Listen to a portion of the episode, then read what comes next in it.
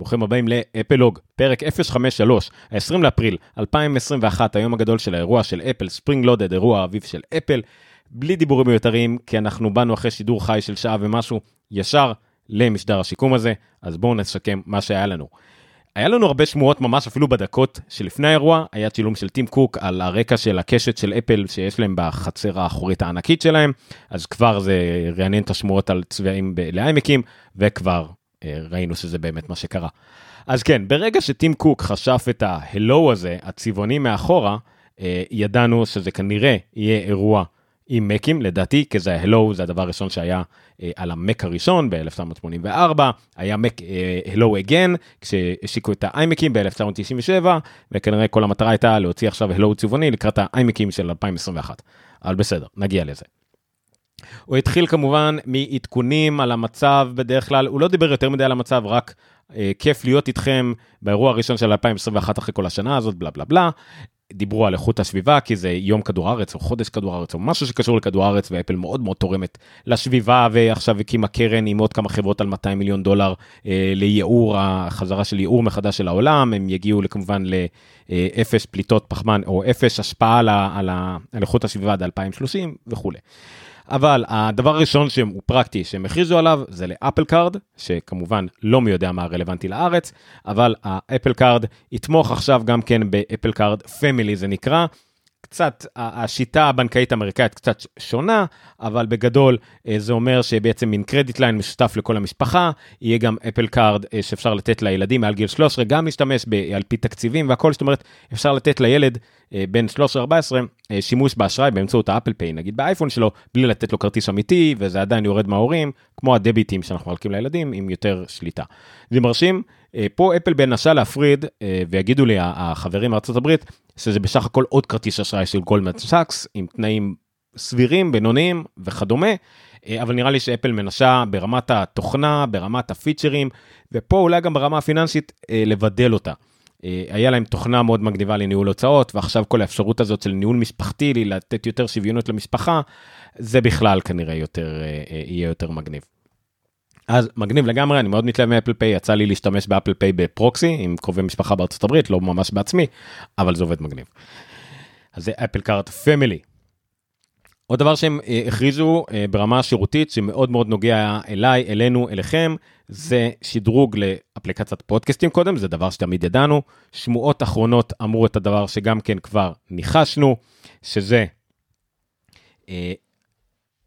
פודקאסטים בתשלום בערך, יהיה שירות מנוי לפודקאסטים, אני משער שהוא יהיה דומה, הוא חלק נגיד מהאפל וואן וכדומה, זאת ההשערה שלי, רגע, סליחה, זאת ההשערה שלי, אומרים פה, כתבים גם מהארץ אמרו, שזה בעצם פודקסטרים יוכלו לבחור לשים את הפודקסטים שלהם מאחורי חומת תשלום. זאת אומרת שהם יוכלו לבחור שיש לי RSS אחד של פודקסטים שהוא לכולם חינמי, ויש לי RSS אחד שהוא בלי פרסומות, עם בונוסים והכל, שזה רק למי שמשלם לי מנוי, או שמצטרפים בעצם לשירות בתשלום של אפל הכללי, כמו מוזיקאים, והם מקבלים נתח ממי שמקשיב להם. לא ברור לי כל כך, צריך לחקור את זה, יהיה לנו הרבה מה לדבר תוכנית הבאה, ובקבוצת פודקאסטים והכל, אבל זה יהיה מעניין, אפל כמובן תחתוך את העמלה שלה, או מה שזה לא יהיה, אבל אם זה ייתן להם את הפודקאסטרים, שאין להם אפשרות אחרת, אפשרות לקבל עטבות של מנויים וכדומה, למי שרוצה לתרום להם, מעולה. לדעתי, אם יש שם פודקאסטים בלעדיים לגמרי, זאת אומרת, חוץ מהפודקאסטים של אפל, שאנחנו כבר יודעים שיש כמה כאלה, לא יודע, יכול להיות שהם יציגו, נגיד, אם אתם רוצים לשמוע את הפודקאסט על התוכנית החדשה שלנו, הוא רק במנוי בתשלום, כל עוד זה רק הפודקאסטים של אפל, סבבה. אבל כל עוד ישמרו פודקאסטים רגילים, עם פרסומות, עם מה שרוצים והכל, באופן חינמי חופשי באפליקציה, ואפשר לאותו פודקאסט לעשות מסלול בתשלום, סבבה.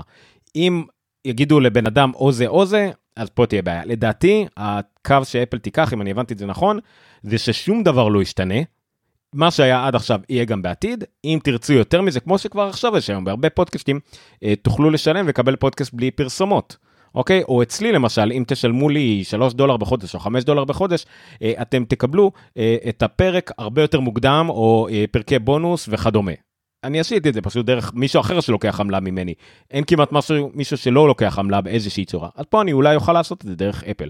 זה כנראה תקף רק באפליקציית פודקאסט שלה, זה לא משהו כללי, אבל זה אולי יותר טוב מכלום למי שאין לו ממש אפשרות אחרת. אבל התעכבתי הרבה על משהו שבטח פחות מעניין אתכם, אבל מאוד מעניין אותי. אז זה לגבי פודקאסטים. שלום גם לאבירם וליוסי שהצטרפו. אפשר לשאול? כן, רפאל, פודקאסטים, זה אתה, מה יש לך להגיד על זה, אם אתה הבנת יותר ממני? לא, זה האמת לא לשאול, כי סתם, מעניין אותי איך זה עובד, כי אפל פודקאסטים, בסופו של דבר גם דירקטורי של כל האפליקציות האחרות, אז כאילו, אתה תעלה פרקים של פרימיום ישירות לאפל פודקאסטים, או שאתה, כאילו, זה יעבוד דרך ה-RSS שלך, כאילו, סתם, אני מעלה פה תהיה, סתם. בטח, לא, לא, אנחנו יודעים שפודקאסט קונקט נפל, ירד. אני משער שהם ישנו את זה. ואז בפודקאסט קונקט תוכל להכניס, כנראה, RSS אחד רגיל, RSS נטול פרסומות, ו-RSS פרקי בונוס, או שילוב שלהם, זה השערה שלי, אני לא רואה שיבה אחרת. הדירקטורי לא ישתנה, כי אתה עדיין תוכל להעלות RSS רגיל, הם היו צריכים להוריד פשוט את כל הפודקאסט קונקט בשביל זה. הם שינו בכלל הרי את הפודקאסט קונקט לפני כמה שנים, זה הרבה יותר דומה לאייטונס קונקט, למוזיקאים וכדומה. אני משער שזה יהיה משהו מאוד דומה לזה. אני לא חושב, ואני קצת בוטה בקטע הזה, נגד האנשים שבוטים בצורה הפוכה, אפל לא תפגע בפודקאסטים חינמיים.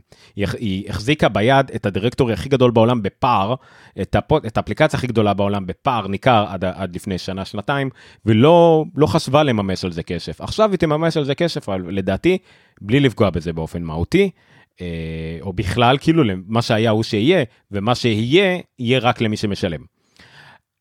זה כאילו ההשערה שלי. שלום למי שהצטרף גם בקלאבה, שחר מעיין ואריק, אנחנו משקמים את האירוע של אפל שנגמר ממש לפני דקות אחדות, דיברנו קצת על אפליקציית, על השירות פודקאסטים, אפליקציית פודקאסטים החדשים, ונדבר אפילו פחות על העובדה שיש צבע חדש לאייפון 12 ואייפון 12 מיני בלבד, רק המחשבים האלה קיבלו גם מכשיר צבע שגול, אולי זה יעורר קצת את המחירות באביב וכדומה. שגול יפה, האמת, ואני מכיר כמה שמאוד אוהבים שגול. הרבה תמונות של שגול, מה יהיה? אוקיי, הדבר הבא ששמענו עליו, הדבר שחיכינו לו שנים, אפשר להגיד, יותר משנה זה שנים, אז כנראה, זה ה-AirTags. ה-AirTags, קודם כל, הם התחילו מלהציג את כל הקטע של Find My, אוקיי? הם הציגו את Find My המורחב, זה דבר שכמו ש... כתבתי בטור שלי, בכתבה הארוכה שכתבתי לא מזמן, ואפשר לראות בבלוג של הפודקאסט, AirTags, הם פתחו את האפשרות, מבחינת ה-iPadOS, מבחינת המפתחים, כבר ביוני האחרון. רק בגרסאות האחרונות, התחלנו לראות את כל הקטע הזה, אפשר להכניס גם Find My לדברים, שהם לא אייפון, אייפד ואוזניות וכאלה, וממש לפני שבוע, שבועיים, ראינו מוצרים צד ג' רשמיים, מין תגיות כאלה, אופניים ואוזניות של בלקין, שגם כן אפשר למצוא אותם באמצעות Find My, וישקו רק ביוני. אז הנה אפל הודיע באופן רשמי על הרשת הזאת של Find My, על שאפשר למצוא גם דברים אחרים, והכי חשוב, השיקו את ה-AirTags שלה. AirTags שלה התחרו כבר אוטומטית בדבר שעוד לא יצא לשוק, ציפולו, זה לא התחרות, זה שותפים, אז יש את ציפולו, שזה טאגס שעולה גם בערך אותו דבר כמו אפל, $29 לאחד, $99 להשרה, אני חושב שציפולו זה אירופאי, אז המחיר שם הוא ביורו, אני לא בטוח, אז יהיה את ה-AirTags, יש סוף סוף את התגיות האלה, המגניבות, התגיות האלה יהיו סופר מדויקות, לא משהו שהכרנו עד היום לדעתי, זה... תוכלו בעצם למצוא מיקום של ה-AirTags, וגם של מכשירים אחרים של אפל, שאני חושב שיש להם את הציפים של UWB, Ultra Wide Band, ה-U1, תוכלו למצוא אותם ממש בשיטה, אני קורא לה של חם קר, תכוונו את האייפון לכיוון משם, יגיד לכם מתחמם, תלכו לכיוונו, הוא יגיד לכם כמה אתם רחוקים או קרובים מהיעד, כל זה על ידי שימוש לא רק בציפ הזה של ה-U1, אלא לגבי כל מה שיש באייפון, המצלמות, הרדאר, הזיירוסקופ, ה-GPS, לא יודע, הכל ישמש כדי למצוא יותר מדויק איפה נמצא המפתחות שאיבדתם עם ה-AirTags.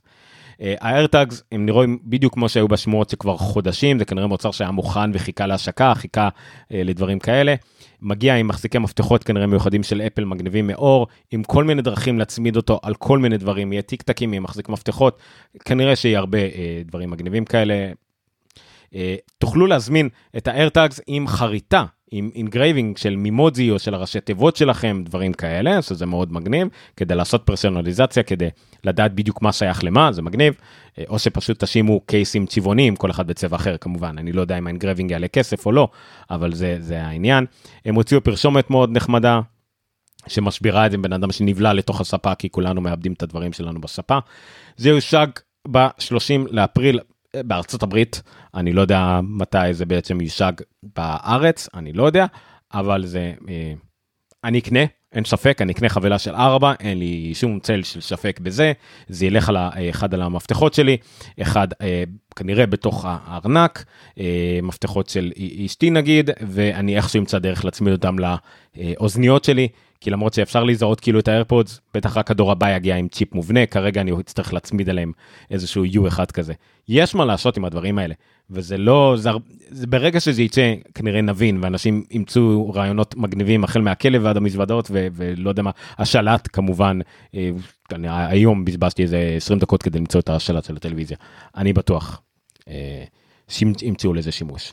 אז זה האיירטאגס, עם מי שצופה בנו יכול לראות את המסך הזה שאפל שמה, עם כל הפיצ'רים כזה בבת אחת, בואו נראה פה כמה דברים, אחד הדברים שהם שם עליהם דגש, זה העניין של הבטחה ופרטיות, זאת אומרת שממה שהבנתי, אתם תוכלו לדעת אם מישהו נגיד השתיל לכם איירטאגס בתיק כדי לעקוב אחריכם, אתם תראו בעצם איירטאגס שלא שייך לכם, שזז איתכם, כנראה שאם מישהו שם תג עליכם לרגע, זה לגיטימי, כי כל הקטע הוא שכל הרשת עובדת בשבילכם.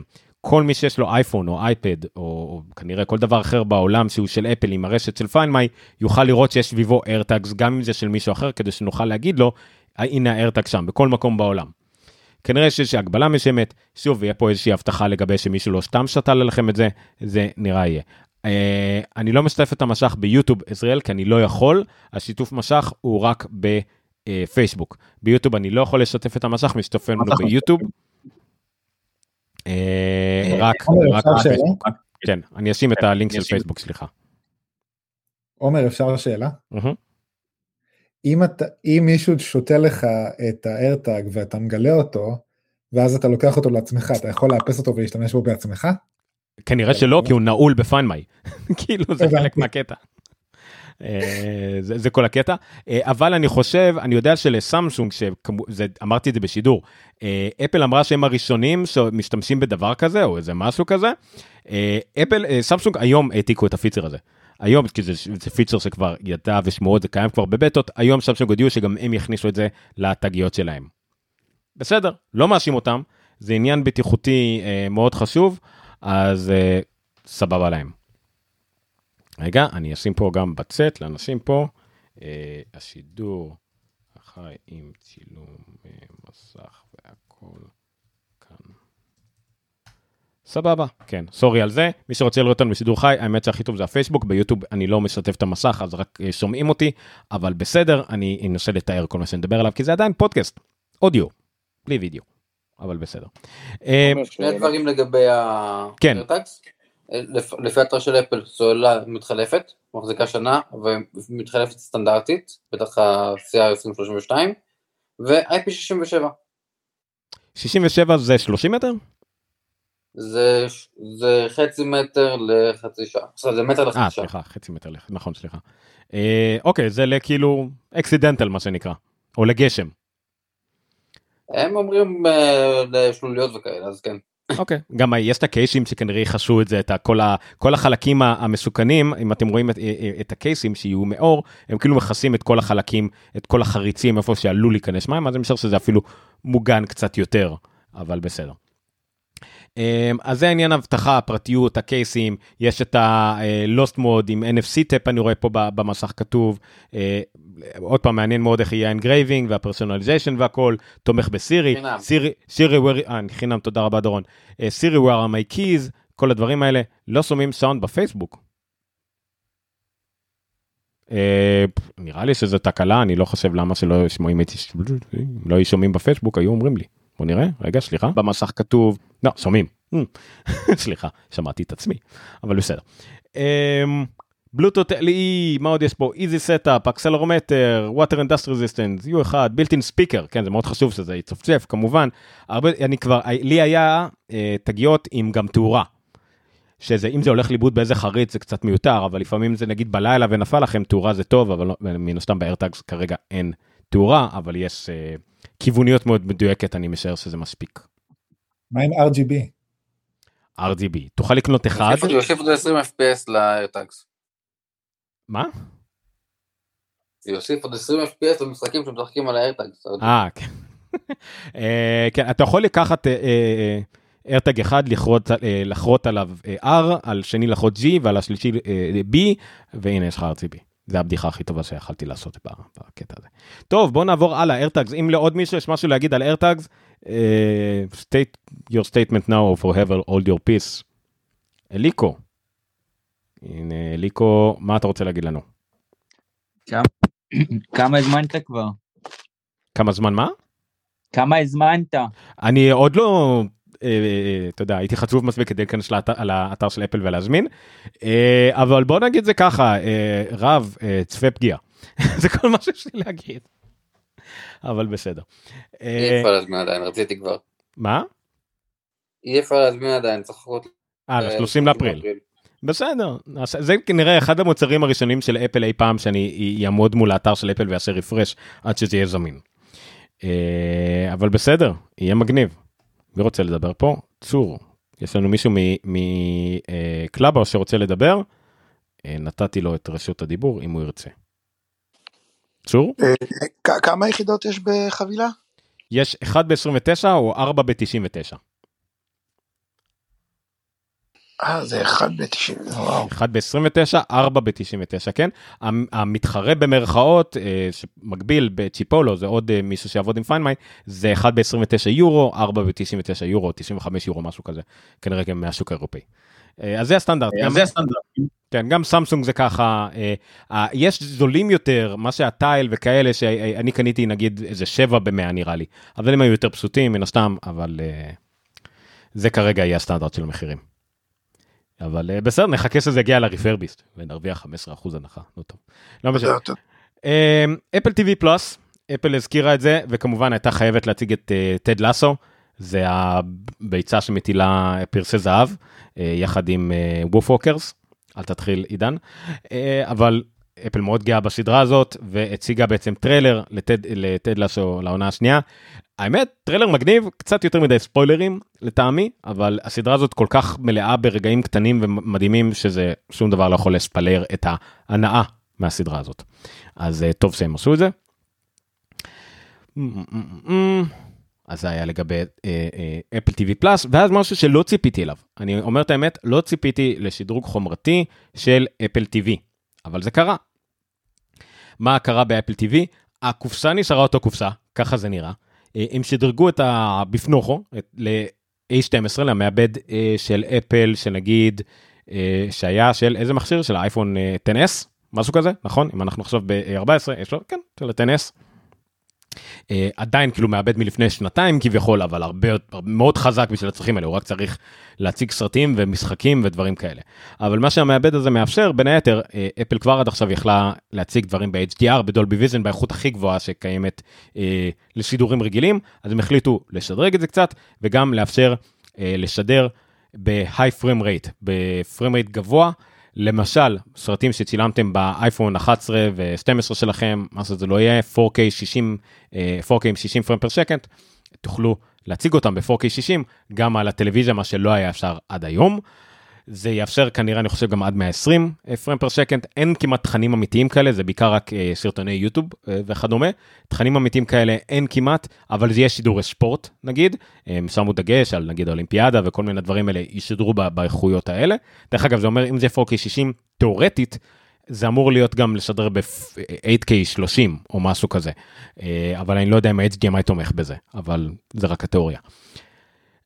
אבל מתי שיהיו כנראה גם סרטים, יש 4 סרטים שהופקו אי פעם ב-high frame rate, ההוביט ואולי עוד כמה, ומשחקים שכמובן יכולים לתמוך בעד 120 הרץ, אנחנו יודעים את זה מהאייפדים, אז אולי גם משחקים של אפל ארקייד יתמכו ב-120 הרץ, הם לא הזכירו את זה אבל, לא יודע למה, או שזה לא יהיה זמין, או שהם מעדיפים לא לדבר יותר מדי על משחקים כרגע, בסדר. אוקיי. מה עוד יש לנו ב-AppDV 4K? כמובן, הדבר שכולם חיכו לו, סליחה, לפני שנגיע לדבר שכולם חיכו לו, טיפה במתח, יכולת נוספת של ה-Apple TV 4K החדש, זה אותו שם, זה הולך לבלבל לנו את הצורה, Apple 4K 2021, זה אפשרות לעשות קליברציה, למסך טלוויזיה שלנו, באמצעות האייפון, אנחנו מצמידים את האייפון למסך, מצמידים את האייפון למסך, ועם הגלאי אור שלו, עם כל הקסמים שאפל הכניסה בפנים, הם יוכלו לזהות בעצם את הצבעים במשך, ולהתאים את התמונה, ישירות מאפל TV, אפל TV שולט על התמונה, אני לא יודע לגבי אם הוא יציע לנו, לא יודע מה, לשפר את הדברים בטלוויזיה, כנראה ישתכל מה הטלוויזיה עושה, מה אפל TV משוגל לעשות, ופשוט ישפר ביניהם, יתאם ביניהם, ישנחן ביניהם. אז זה יהיה מגניב, יהיה מאוד מעניין לראות איך זה עובד, יהיה מאוד מעניין לראות איך כל החובבי תמונה, ייתנו ביקורת על זה, יגידו כמה זה באמת עובד וכמה לא, יש ממש את המסך הזה של, שאנחנו גאלים שנגיד לשלחן את האייפודס, או מופיע לנו דברים כאלה, אז אותו מסך קטן יקפוץ לנו מלמטה, שיגיד לנו תצמיד לטלוויזיה, לאייקון הזה, שמתי של אייפון, ונשנחל לך, זה מגניב, מגניב לגמרי, אין לי ספק, והדבר פה שכמובן כולם צעקו משמחה, שלט אפל TV חדש. מה חדש בשלט אפל TV? קודם כל, הוא כולו כמעט גוף אחד של אלומיניום, אז הוא פחות יחליק מהידיים כנראה, בלי זכוכיות למיניהם וכדומה. הוא כסוף עם כפתורים שחורים, מאוד בולטים, מאוד בולט מה למטה, מה למעלה. יש לו עיגול שחור למעלה, מזכיר במעט, מעט, מעט את השלט ישן הכסוף של אפל. העיגול הזה למעלה הוא מגניב. הוא גם, אני חושב שזה 8 כיוונים, אפשר ללחוץ על 8 כיוונים בשלט, למעלה למטה אני חושב שיש לו גם אלכסונים, אבל בוא נתייחס בעיקר למעלה למטה ימינה שמאלה כמובן, כדי לעבור בין אייקונים, אבל גם הוא מסך מגע ימינה שמאלה, כדי לעבור מהר נגיד על כמות גדולה של אייקונים, או לדפדף בין סרטים, אז יש לו לגמרי סקרול ימינה סקרול שמאלה, מגניב לגמרי, יעיל לגמרי, אבל הדבר הכי להיט מבחינתי, יש לו את הסקרול וויט קליק וויל, הקליק וויל, הישן של האייפודים, הביאו אותו חזרה לשלט הזה, ואם אתם נמצאים בתוך תוכן, בתוך שרת, ואתם רוצים להגיע לדקה מסוימת, פשוט תוכלו לגלגל את הקליק וויל הזה, בדיוק כמו האייפוד מלפני 20 שנה, גור, זה חוזר, רק היום שמעתי פודקאסט על האייפוד מיני, כמה מדהים הוא היה, אז כן, על הקליק וויל הזה, ותוכלו להגיע בדיוק לדקה, אני משער שזה יהיה אקסלריישן כזה, וזה יעצור בדיוק על השנייה, כבר עכשיו אנשים מאוד אהבו את השלט הזה, ולא רצו לעבור, השיבה היחידה למה אהבו את השלט של האפל TV עם סירי, או מה שזה לא יהיה, ולא רצו לעבור לאחר, זו עובדה שאפשר לעבור מהר לקטע אחר בסרט, לעשות סקראבינג, זה נקרא ימינה שמאלה, זה היה מדהים, אז עכשיו בעצם הם שילבו את כל העולמות. זה יפה מאוד, הכפתור סירי הלך הצידה, יהיה כפתור ייעודי לכיבוי והדלקה של הטלוויזיה, כבר עכשיו יכלתם לעשות את זה, אבל לא כולם ידעו את זה, על ידי לחיצה ארוכה, ואז סטנדביי, יהיה כפתור לכיבוי הטלוויזיה, אולי זה יהיה כפתור כיבוי באינפרדום, לא רק HDMI-CC, אני לא יודע, וכפתור מיוט, זה גם הוא בטוח יהיה אינפרדום, אין פקודת HDMI-CC למיוט, עד כמה שאני יודע, אז זה גם כן יהיה כאילו לשלוט בטלוויזיה, המטרה של אפל, להפוך את האפל TV למכשיר יחידי שתצטרכו בטלוויזיה.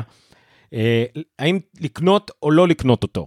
ההמלצה שלי, אם יש לכם כבר עכשיו אפל TV 4K בבית, אל תמהרו להחליף את זה, אלא אם כן, יש לכם טלוויזיה high-end מטורפת, שיכולה להציג את ה-4K 60 או מה שזה לא יהיה, ותרצו להשתמש בקליברציה שלה. בקיצור, לטלוויזיה בסלון, הייתי קונה את זה, לטלוויזיה בחדרים, לא. למעשה זה כנראה מה שאני הולך לעשות. אם מישהו רוצה לקנות אפל TV 4K, יש לי למחירה אחת, כי אני כנראה אקנה את האפל TV הזה, בשביל הטלוויזיה המרכזית שלי בשלון, שהיא 4K עם דולבי ויז'ן, היא תומכת ב-4K 60, כל האחרת הברטה הזה, למרות שהיא לא הולד, אני כנראה אשתמש בזה לשם, ויש לי אפל TV, אולי אני אשים אותה במרפסת, אני לא יודע. אומר שאני אספר לה? אספר מה? מה כבר אתה יכול... מה כבר הזמנת לטלוויזיה שלך? כן, זה בסדר, זה אמור להיות לזה לטלוויזיה במרפסת, הזמנתי כרומקאסט, כי זה מגניב, זה חינם, זה לא זול, זה חינם עם נטפליקס, לא משנה, זה מגניב, זה כאילו אמרתי, אני לא עכשיו אקנה עוד אפל TV, אבל הנה יצא אפל TV, אז יש לי אפל TV עכשיו פנוי אחד עולה לשים במרפסת, אני בהתלבטות, סתם, לא משנה, הם חיים ביחד, אז אני כמו שאני תמיד עושה, כרומקאסט הוא ל-VPN, לכל השירותים של האמריקאים שלי, ואפל TV ישראלי לכל השירותים הישראלים שלי, אז כנראה שזה מה שיהיה, אז הרווחנו, ותודה לגוגל שהרוויחו ממני קצת קשף, ותודה לרעב, זה ידאג לכל זה. אוקיי, אנשים, מה יש לכם להגיד על אפל טיווי? אני יודע במיוחד מקבוצת הטלגרם, לאנשים יש בטן מלאה על אפל טיווי ואפל טיווי פלאס, בואו תכניסו לי על שניהם. אני יודע מה אני מזמין, שלט $90. כן, השלט זמין לרכישה בנפרד ב$59, אז גם כן, אם יש לכם אפל טיווי 4K ואין לכם טלוויזיה מטורפת ואתם לא צריכים את הפיצ'רים, אבל מתים להיפטר מהשלט הנוראי הזה, הנה, שלט ב$59. למה לא? אני חושב שהמחיר עדיין מעט גבוה מול התחרות בשוק, לפחות השוק האמריקאי שאני מכיר אותו. הייתי שמח לראות גרסת טיווי-סטיק של האפל טיווי, זה לא קורה בינתיים, סבבה, זכותם, אבל התחרות היא די גדולה פה, אני רוצה לראות עוד שנה נגיד, איך המחירות של זה מול הקומקאסט החדש שכולם מהללים ומשבחים, והוא פשוט טוב, אז... המחיר אטרקטיבי מול סטרימר היי-אנד, מבחינת חומרה והכל כמו ה-NVIDIA Shield שעולה טיפה יותר אם אין לא טועה. אז הכל בסדר. אני חושב שזה כרגע הסטרימר עם הכי הרבה פיצ'רים שקיימים, אני לא יודע אפילו אם ה-NVIDIA Shield תומך ב-4K 60 ו-4K 120. בטח, בהחלט, ברור. ויש לו גם את ה-AI Scaling שהופך... וידאו של 720p ו-1080 לכמה שיותר קרוב ל-4K, שזה ייראה לך בעיניים וזה אשכרה עובד. אז כן, אז שניהם למעשה, והם גם באותה רמת מחיר, אז יש לנו בעולם של גוגל TV, אבל כן עוד לא קיבל את העדכון האחרון נראה לי של גוגל TV, אבל זה יגיע. אז יש לנו את ה-NVIDIA Shield בצד של מי שרוצה את האנדרואיד TV, ומי שרוצה את האפל TV, יש לנו את האפל TV 4K 2021, או איך שלא יקראו לו, בתור ה-high-end, אוקיי? זה נכון, זה לא מי-בוקס ב$50, אבל אם קניתם טלוויזיה ב$15,000, תשקיעו בסטרימר הכי טוב בשוק, אם אתם באקוסיסטם של אפל, ואתם רוצים את זה, וזה סבבה. יש דברים שלא קיימים לאנדרואיד, למשל בארץ, לא יודע, יס פלוס, או לא יודע, פרטנר, כל מיני כאלה דווקא קיימים לחומקאסט, לגוגל. אז אין לה הרבה אנשים ברירה. אז זה ה-end, אוקיי, זה המקסימום של המקסימום, לאנשים שצריכים את זה, או למשוגעים כמוני, אז בסדר. אני כבר כנראה, אני מרגיש תנודה קלה בפורס של הטורנטים, שפתאום הולכים לעלות הרבה תכנים של 4K 60 בטורנטים, אבל בסדר. נמשיך, עוד מישהו רוצה להגיד משהו על אפל טיווי, גם בקלאבהאוס, גם בטלגרם, אנשים פה רוצים לדבר, אני עשיתי לכם אישור בקלאבהאוס, אני לא יודע למה אתם לא מדברים, לא מופיעים ישירות לזה, לא יודע למה זה לא עולה לי, אבל בסדר. הנה, עמית. כן, עמית. האמת שאני... ההכרזה התחילה ב8, נכון? ב8-9 כמעט בדיוק, אנחנו עכשיו מסכמים, העברתי את זה גם בשידור חי, זה בפייסבוק היה קיים, ויוטיוב מחקו לי, כי עברתי לזכויות יוצרים, אבל אנחנו עכשיו מסכמים, אנחנו די בהתחלה. אוקיי, אז הדבר הראשון היה אפל טיווי? לא, הדבר הראשון, בוא נסכם זריז, היה אפל קארד, לא רלוונטי לארץ, היה איירטאגס, כן רלוונטי, היה איירטאגס באופן רשמי, הכריזו על איירטאגס? הכריזו על איירטאגס, 1 ב-29, 4 ב-99, כל הפיצ'רים שהיו בשמועות, חלום בסך הכל, חלום שהתגשם, אם אתה טיפש כמוני, אז כן. וצבע חדש... צבע חדש לאייפון 12, אני מקווה שישבת כששמעת את זה, האייפון 12 קיבל צבע חדש, סגול. אוקיי. So far so good לאפל TV, בוא נראה מה אפל רשמה שם באפל TV, עוד דברים, הם מחקו הרבה דברים, אין שום דבר מזהם כנראה באפל TV, אם זה מה שמעניין אתכם, זה מפח 100% ממוחזר, אוקיי, Zero Waste, Energy, שוב קוראים לזה אפל TV 4K, אני נורא מבלבל אותי, אבל בסדר, וגם האריזה יותר קטנה ו-90% יותר ניתנת למחזור, אוקיי, סבבה, בסדר, לא מזלזל, אבל גם לא רלוונטי. עוד מישהו על אפל טיווי לפני שאנחנו עוברים? מתי אפל טיווי החדש יגיע לארץ? מסתפוזים, ככה קוראים לך בטלגרם. זה הרגע הוא שק, זה בארצות הברית לא זמין. זה הגיע ב-30 לאפריל נראה לי, אז מונטרק התחילו בארצות הברית, נכון? אני מאמין, לא אומרים בדיוק מתי, whatever, חכה. זה משהו הדברים שאין סיבה שהתעכבו בארץ, אבל יש כנראה, יהיה דרישות מלאי גדולות, יגיע, זה יהיה זמין, אני... יודיע על זה בפודקאסט שלי ובזה שלי כשזה יגיע, גם אנחנו נביא את זה בחברה שאני עובד בה, WeDigit, אבל בעיקר לעסקים, אז נודיע כשזה יגיע, זה לא בשבועיים הקרובים ולא בחודש הקרוב, אני מאמין, אבל אם רציתם לקנות, תחכו, אין ספק, זה זמן נוראי לקנות אפל TV ישן, אלא אם כן מצאתי משהו ב-400 שקל או 300 שקל. אוקיי, עוד שאלות פה, בוא נראה. לא, אוקיי, תודה רבה. נמשיך. אוקיי, הם עברו למקים, מקים, מקים, מקים. מה יש לנו להגיד על מקים? פה קצת התחלתי לרחף, בגלל תקלות טכניות, אבל בסדר. מה שהם הכריזו, הם כמובן התלהבו מאוד מה-M1, שיקמו את ה-M1, כמה ה-M1 מהפכה. העניין היה, והם הודו בזה, שאמרו, עד עכשיו הכנסנו M1 למחשבים קיימים.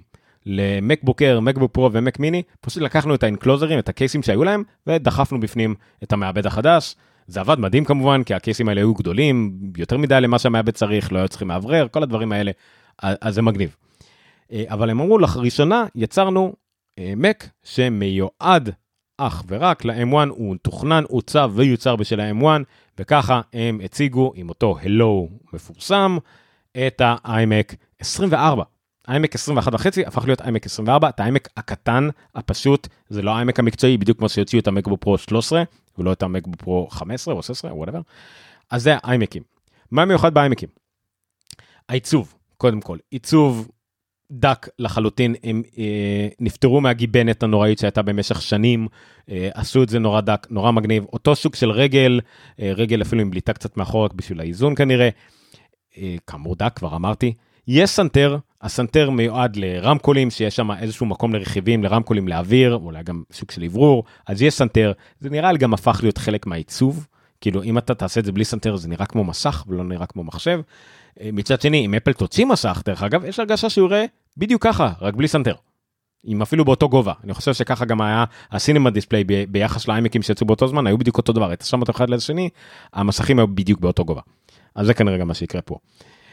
מצלמה, הם השקיעו כמה דקות בלהסביר על המצלמה, היא 1080 עם image signal processing חדש, שיעשה לכם את הזומים הרבה יותר מרהיבים, בדיוק בתקופה שכולם החליטו שדי, אני אחבא את המצלמה בזום, בחיית הרבה כפך לא צריך לראות אותי בפיג'מה, נגיד, דוגמה, לא מהחיים בכלל, מה פתאום.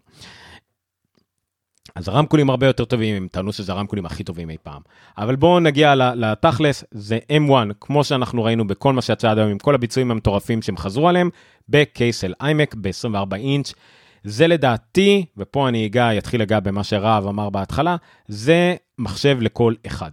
זה המחשב שאמור להיות ביתי, המחשב שפעם נגיד היה חלום לשים את המחשב במטבח לכל המשפחה, או המחשב בחדר של הילד, המחשב למתכונים, המחשב לחדר עבודה ככה לעדן, למי שיש חדר עבודה כזה שפרייה, זה המחשב שכל אחד ימצא בו מה לעשות, מבחינת עוצמה יתאים לכל דבר, לארגן את התמונות, הסרטים של המשפחה, הכל מתאים, עיצוב דקיק שלא מרגישים אותו, מסך 24 אינץ' שזה משך, לגמרי סבבה ללשבת ממנו בסוטף ביום יום, לדעתי הוא לא קטן מדי, ה-21 זה כבר המחשב שהרבה אנשים אהבו אותו, לבן שלי יש למשל 24 אינץ', הוא לא צריך יותר מזה, כאילו, ועוד אם זה יגיע כ-all in one, מעולה, זה כן ה-any one computer, זה all in one to any one, זה לדעתי, אני יכול למכור להם את הסלוגן. עוד 3 אינץ'. גם בעיצוב כזה קטן, אתה יכול לעשות את זה. לא, א' כל זה בגודל שהיה של 21 כנראה, ויש 24, לא, 3 אינץ' זה יהיה 4, אני 27 אינץ' יושב מאחוריי, לאשתי, לי יש 27 אינץ' מולי של 4K, ה-27 אינץ' לאשתי, למשל איך שהיא יושבת, זה גדולה. נכון, היא גרפיקאית, היא כן תשתמש בזה, כי לשבת מול מחשב ולדפדף בספארי, זה גדול, זה 100% גדול, לעבודה היומיומית, זה אין ספק. אצלי למשל, ה-27 אינץ' יושב רחוק יותר, וזה 4K, אז סבבה. בעבודה אני משתמש ב-27 אינץ' לא 4K, אני מרחיק אותו כדי שנראה את הכל. זה לא, 24 אינץ' ל-anyone זה סבבה, אבל זה גם אומר שהמחשב הבא שאפל יוציאו, 27 אינץ', הוא יהיה כנראה 30 אינץ' או 29 או 31 אינץ' כנראה. אני חושב ש31 זה היחס הכי נכון. אז הם יקראו לו iMac Pro בטח, נכון? לא. iMac ו-iMac Pro. לא, אני לא מאמין, לא מאמין. אני מאמין שיהיה iMac ו-iMac. יהיה iMac 24 ו-iMac 31 או מה שזה לא יהיה. הוא לא צריך להיות Pro, הוא יהיה iMac החזק. הוא לא צריך להיות פרו, הפרו היה מאוד מיוחד, אם אתה קורא למשהו פרו, צריך להיות בה משהו סופר מיוחד, אין כרגע לאפל. כי אפל לא עשו הזניה למושג פרו, בוא. נכון, אבל עד כמה? כאילו, האיימק פרו האמיתי, המקורי, היה באמת פרו. היחידי שהוא לא באמת פרו, זה אולי המקבוק פרו, אבל שוב, הוא יחסית לניידים, הוא יחסית פרו. לא, אבל אם המקבוק פרו 16 אינץ' יהיה מבוסס על ה-M1X או M2 או איך שלא יקראו לזה, אז ישימו אותו מעבד באיימק הגדול יותר, הם יכולים לקרוא לזה פרו, ואת תתפלא אם הם יעשו את זה. יכול להיות, הדבר היחידי שלדעתי הוא לא פרו, והוא באמת חבל שמשתמשים בו בשם הזה, זה המקבוק פרו 13 אינץ'. בעולם אידיאלי שבו העניין של הטריידמרקים שלהם היה משתדר, היו קוראים לו מקבוק. המקבוק פרו 13 אינץ' צריך להיות מקבוק נטו. ואז ה-14 או ה-16 אינץ' צריכים להיות מקבוק פרו. זה טעות היסטורית של לתת שמות, של ברנדינג, כי המקבוק שמשתמשו בו לאחרונה, הוא היה מחשב לא טוב שנעלם, אז אי אפשר להשתמש בשם הזה, סתם עניין של ברנדינג, אז לצורך העניין. אז זה ה-IMEC 24, הוא תכלס. סליחה, שאני מפריע, ה-IMEC פרו היה מחשב נהדר, אבל הם לא התקנו אותו מעולם, אז כאילו. נכון, הוא היה, בסדר, זה, בואו לא ניכנס לזה, זה היה מחשב שנולד בחטא, הוא היה אמור להיות הפרו האמיתי, ואז הם הבינו מהמון יוצרים והכל, שזה לא יכול להיות פרו אמיתי, ואז הם הוציאו את המק פרו, והאיימק פרו פשוט כבר לא היה לו מקום יותר, זהו, האיימק פרו בעולם, הוא היה אמור להיות הפרו של אפל, לא היה אמור להיות, מק פרו לא היה אמור להיות קיים, ואמור להיות רק האיימק פרו, אפל הבינו שזה לא המצב, ויש להם שוק לפרו אמיתי, לסטיישנים וכאלה, וורקסטיישנים, אז הם הוציאו את המק פרו והאיימק פרו נעלם, דיברנו על זה, כשהאיימק פרו הלך לעולמו לפני כמה חודשים. אז צבעים יפים, היה שמועות על צבעים פסטלים, אז לא, זה צבעים חזקים, בולטים, אפל רוצים להבליט על משהו כי בואו, אתם לא תראו את הצבעים האלה רוב היום, מי שבא מאחוריכם או מהעמדה לידכם, סליחה, מעולכם, הוא יראה את הצבעים, אז יש צבעים בולטים, לא פסטלים, רואים שזה מק, רואים את התפוח, רואים את הצבעים, אין אף מחשב אחר כזה, אז יהיה פה 7 צבעים מגניבים, יהיו 2 דגמים לאיימקים, דומה מאוד למקבוק Air, במקבוק פרו אין לנו את זה, במקבוק אייר יש את הזול יותר, עם 7 ליבות גרפיקה נגיד, ויש את החזק יותר עם 8 ליבות גרפיקה, לא, אין הרבה הבדלים חוץ מזה, אבל פה יש עוד הבדלים, שזה כמויות החיבורים של 2 טנדרבולט ו4 טנדרבולט, תקנו אותי אם אני טועה, וחיבור רשת. 2 טנדרבולט ו2 טנדרבולט ו-USB-C. שמעתי גם בחצי אוזן שיהיה אפשר לחבר יותר ממסך אחד, זה נכון? לא נראה לי שזה הגיוני. לא. אם מה שדורון אמר נכון, כן, תסתכלו על מה שיש במק מיני, וזה החיבורים שיש מאחורה כנראה, מינוס חיבור, מינוס ה-HDMI, כנראה. 2 Thunderbolt ו2 USB-C, כי הוא לא יכול להיות, הוא לא, רוחב פס של ה-M1 לא יכול יותר מזה. אהבתי שהמציגה אמרה שהאינטרנט על הספק כוח זה משהו מאוד חדשני, וזה משהו שיש לך בקרומקאסט היה את זה, בקרומקאסט אולטרה עוד היה את זה, וגם יש לך את זה בכל מתאם. למי יש את זה? סליחה, רגע. USB-C. בקרומקאסט אולטרה אתה יכול לקנות לו, זה לא בא איתו. נכון. ספק כוח עם מתאם לאינטרנט. בסדר, אבל... רשמי מגוגל. אוקיי, ופה, סליחה שאני פספסתי את זה, איך זה מגיע פה? סליחה, בואו תגידו לי, בואו, זה כל הקטע של השתתפות הקהל, ספרו לי. רגע, רגע, עוד פעם, דורון, סליחה. אתה גם לא מקבל אותו. מה כן מקבל? עזוב, אני דבר איתי כאילו אני בן 4, לא יודע מה מגיע. מה מגיע? עוד פעם, בדגם בסיס, אתה מקבל ספק רגיל. בדגם המתקדם יותר, של $1,500, אתה מקבל גם שנה עם חיבור אינטרנט. אוקיי, ואיזה שנה זה? זה כבר לא קומקום, כאילו, זה הכוונה, זה שנה כוח חיצוני, USB-C? כן, זה לא קומקום, הוא בסוף כן מתחבר אליו קומקום, אבל כן, זה ברור. לא קומקום, כמו שהוא. וכמובן שגם הקבל שם מצבעים, לא גם זה 17 מקטים. כן, הספק הפעם הוא לא, הוא לא בתוך העמק, הוא בחוץ. סבבה, עכשיו מה, אני לא שמעתי... המחשב הוא נורא דק, זה אחלה, אין בעיה עם זה. לא שמעתי, אבל שמע, לא, יש לזה לדעתי יתרון גאוני, יחסית. אני לא שמעתי על מחשבים אחרים נייחים שיש להם את זה. אבל בנייח, שיש לו דבר כזה, זה חושך לך עוד כבל. כי בדרך כלל, הקבלי רשת שלך נמצאים, אתה יודע, במיוחד במשרדים, אבל גם אצלי בבית, יש לי, כמו שאתה יודע... זה לא יהיה מחשב במשרדים, זה מחשב קטן מדי. לא משנה, בסדר, אז גם אני... אז סבבה. בבתי ספר. אז בסדר, אז גם בבתי ספר, זה לא משנה, גם בבתי ספר, גם בבתים. אז בבית, או שאין לך בחדר בכלל קבל רשת, ואז אתה יכול להסתפק גם בעמק הזול, נגיד, ואם יש לך קבל רשת בבית, הוא כנראה למטה כמו אצלי, כמו שאתה יודע, יש לי 6 חיבורי רשת בבית, אז החיבור רשת שלי נמצא ליד החשמל, אז אם בשפ"ק כוח, שנמצא גם ככה בחשמל, יהיה לי גם את החיבור רשת, אני אוכל לשים כבל של מטר או 20 סנטימטר, מאשר למתוח כבל דרך השולחן, ועוד כבל שמדלדל מאחורה, זה לדעתי זה יתרון, כאילו זה דבר מגניב, אני לא שמעתי על מחשב נייח אחר שיש לו איזה קטע כזה, כאילו של אתה, אולי כאלה עם קוביות, כאילו, אתה יודע, שיש לך... אני מנחש שזה גם מגבלה של כמה המחשב הזה הוא דק, ולהכניס את הספק כוח למסך. לא, לא רק שאתה ספק, עזוב, אתה רשת, אתרנט, פיזית, כחיבור, לא רואה אותו נכנס לתוך הדבר הזה. אז כן, אז זה מעולה. אז מה עוד היה לאיימקים? אני מאוד אהבתי את התמונה הזאת, את האבולוציה של האיימק, איבדתי את התמונה הזאת, את האבולוציה של האיימק, מהאיימק מ-97, אחרי זה האיימק מנורה, ואז האיימק G4, G5, והאיימק האלומיניומים על שלושת הגרשאות שלו, ואז השטוח המוחלט הזה, הדבר המגניב הזה לגמרי. אני כבר שמעתי כמה שנגד העיצוב הזה של האיימק, אני בעד, אל תזכר שאתה כל הזמן רואה אותו מקדימה, מהצד זה היה הכי וואו פקטור שקיים, אין מעוגלות, אבל תזכחו, יש לו את הפינות המעוגלות האלה של אייפדים וכל שאר העיצובים של אפל. אז דווקא זה די מגניב. זה פשוט נראה מגניב, זה פשוט אייפד, זה נראה כמו אייפד, זה כמו שהאייפד עם המג'יק קיבורד, זה נראה אותו דבר רק ב-24 אינץ. מגניב לגמרי. הרבה M יש לנו פה כשאני מתחיל. מג'יק מאוס המרגיז הזה, אבל בסדר, יאללה. כן, מג'יק מאוס קיבל צבעים, נכון? אבל הוא עדיין אותו אחד שאתה מתאים מלמטה. הוא עדיין מתאים מלמטה, לא עשו אותו לפחות משהו עם מלכותי, איזה מעצבנים. לא, אבל צבעים. כן. תשמעו, הנה תראו גם תמונה, תראו תמונה, מי שרוצה, כמובן, זה יהיה באתר של אפל, התמונה של האייפון, האייפד והאיימק, אחד ליד השני, השפה עיצובית דומה, למרות שיש פה איימק ורוד, שפה עיצובית דומה, זה מאוד מגניב. כל השנכון בין המחשבים, כמובן, הכל יעבוד יופי. הנה אנחנו רואים את השנאי, זה נראה כמו שנאי, בטח כולה איזה 30 ואת, לא יודע כמה צריך בשביל האיימק, 40, 50 ואת, מה שזה לא יהיה, נכנס בצורה... הכל תלוי כמה המסך הזה אוכל בבעיקר. כן, זהו, זה רק תלוי במשך. שמעו, זה נורא מגניב, אני נורא התלהבתי מהקטע הזה של החיבור רשת על הכבל, זה גאוני. וזה שוב, זה USB-C, שזה כאילו, אם יש לכם כבר איזה USB-C בריק גדול, זה יספיק גם לאיימק, או מפצלי USB-C או משהו כזה. בסדר. הם הכריזו... מה?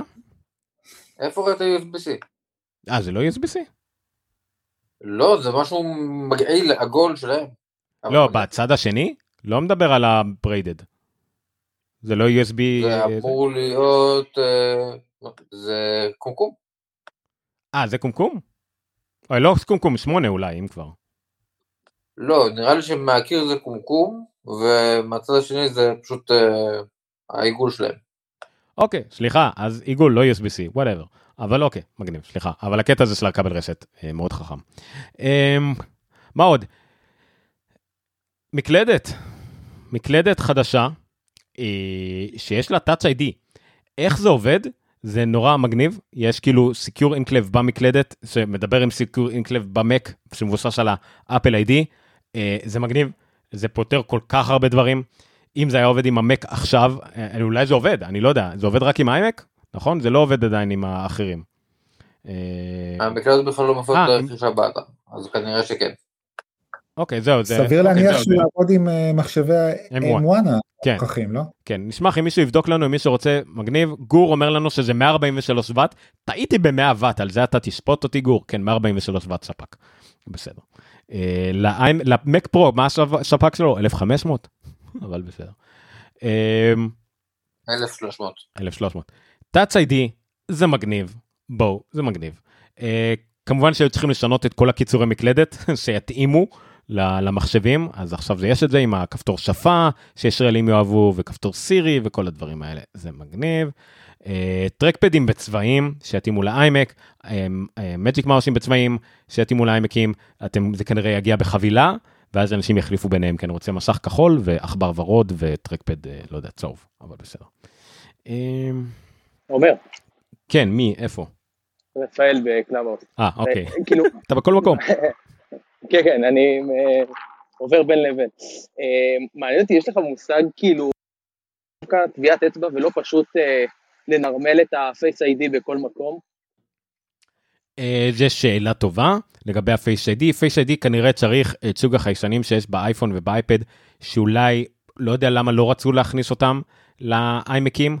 זה גם יכול להיות שנגיד אם איימק הוא מכשיר פחות אישי, והוא בסביבה, אולי זה קצת יותר מסוכן. דווקא מתאים לי שפייס איי-די יותר יתאים למחשבים מאשר לטלפון. כי נגיד, לדוגמה, גם אפילו עם המסכות, אתה מסתובב בחוץ עם מסכה, אבל לרוב שאתה עובד עם המחשב, אתה בלי, לא יודע. זה נכון. אני רק מנסה למצוא שיבות, אתה יודע, שיבות או תירוצים תקרא לזה, למה אפל חשבו שזה כן.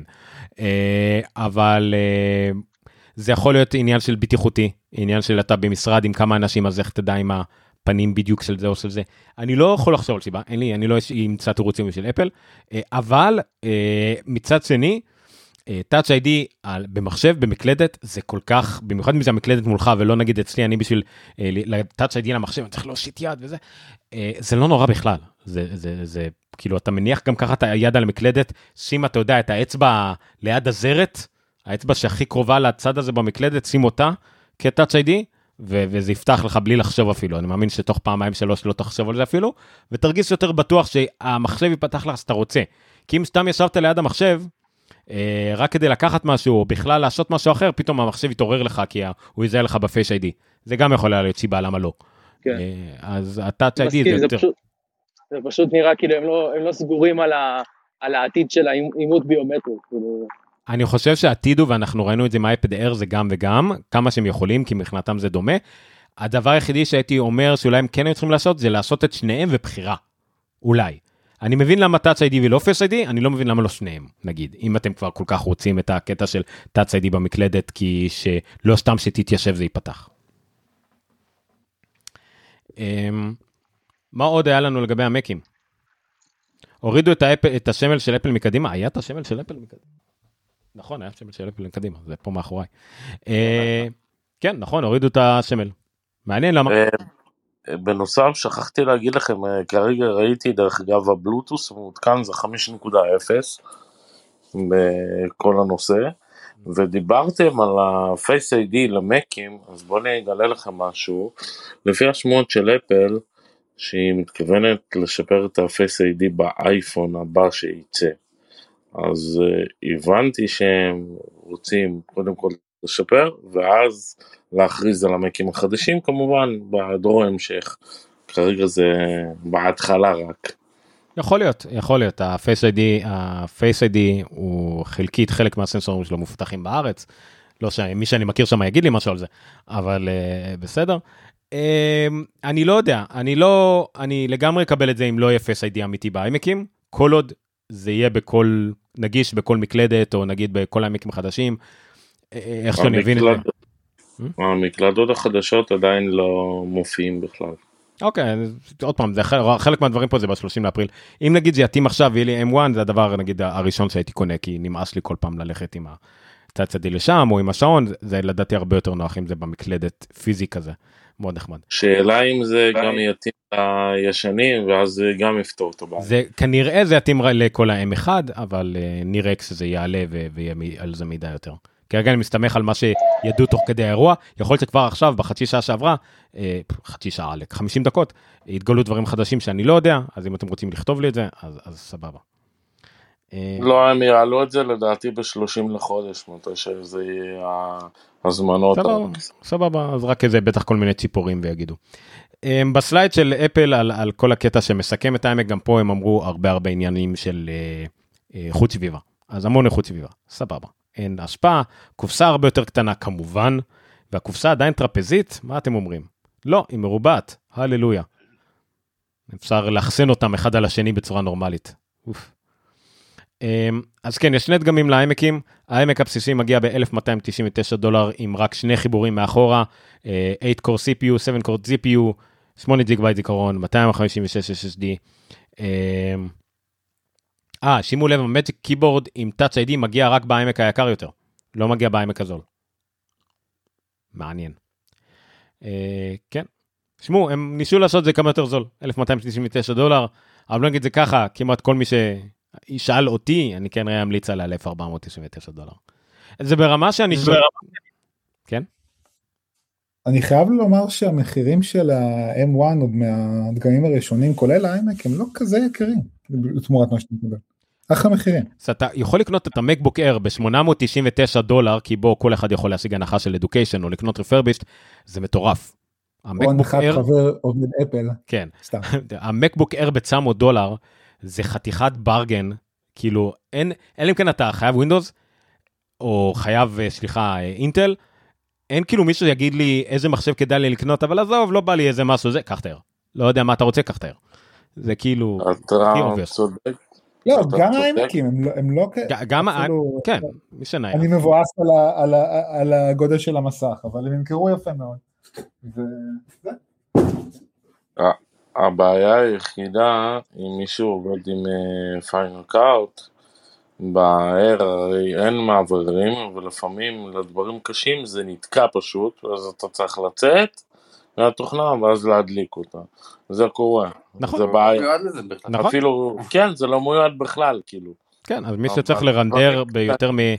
מי שצריך לרנדר יותר מרבע שעה לרינדור, אז באמת הער זה לא בשבילו, אבל בוא, רובנו על iMovie או משהו, זה לא יהיה סבבה. אם יש לך $300 להוציא על פיינל קאט, אתה גם תקנה את המקבוק פרו, ולא את הער. נכון. הייתה לי תקווה. הייתה לי תקווה קטנה שנראה, סליחה. לא, רגע, טלגרם קודם, סליחה רב.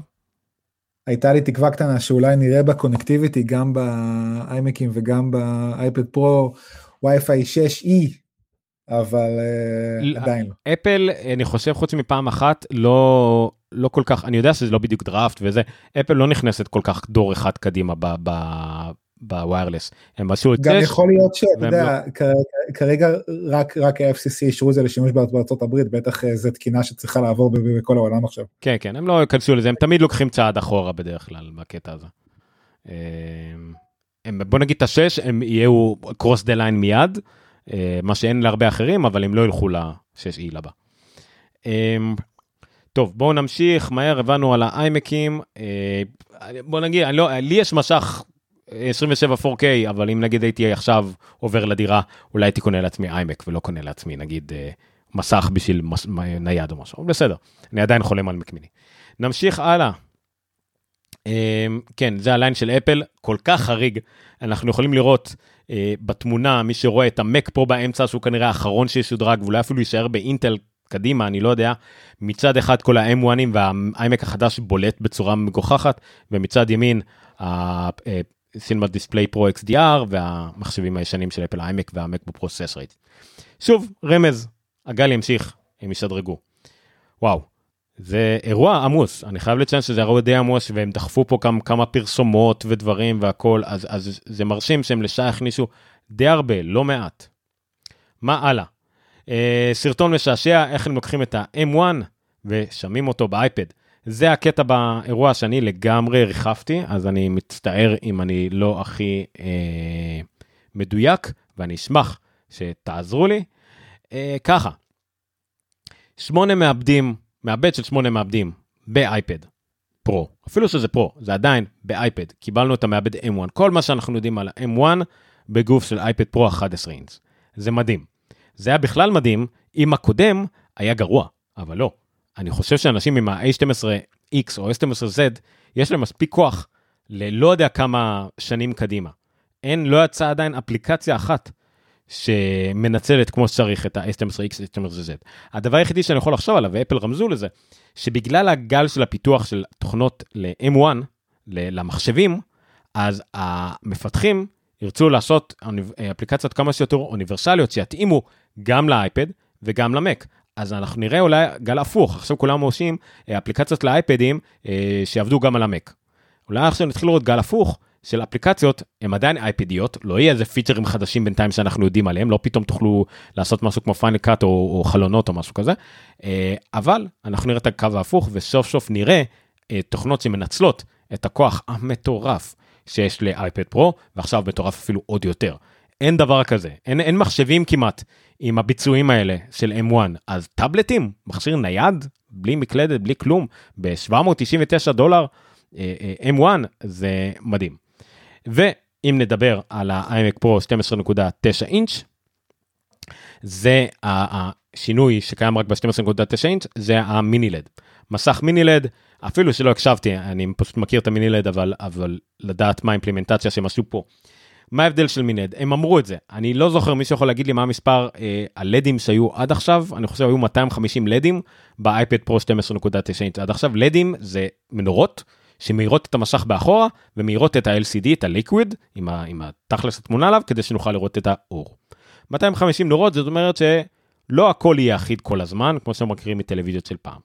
מינילד זה 10,000 נורות שונות, אם אני חושב אמרו איזה 2,000 ומשהו מקומות של local dimming או משהו כזה, זאת אומרת זה 10,000 נורות שיכולות להידלק עם הרבה יותר דיוק על איפה הן נדלקות ואיפה לא, ככה שהשחור הרבה יותר שחור, הקונטרסט הרבה יותר קונטרסט, זה נורא מגניב.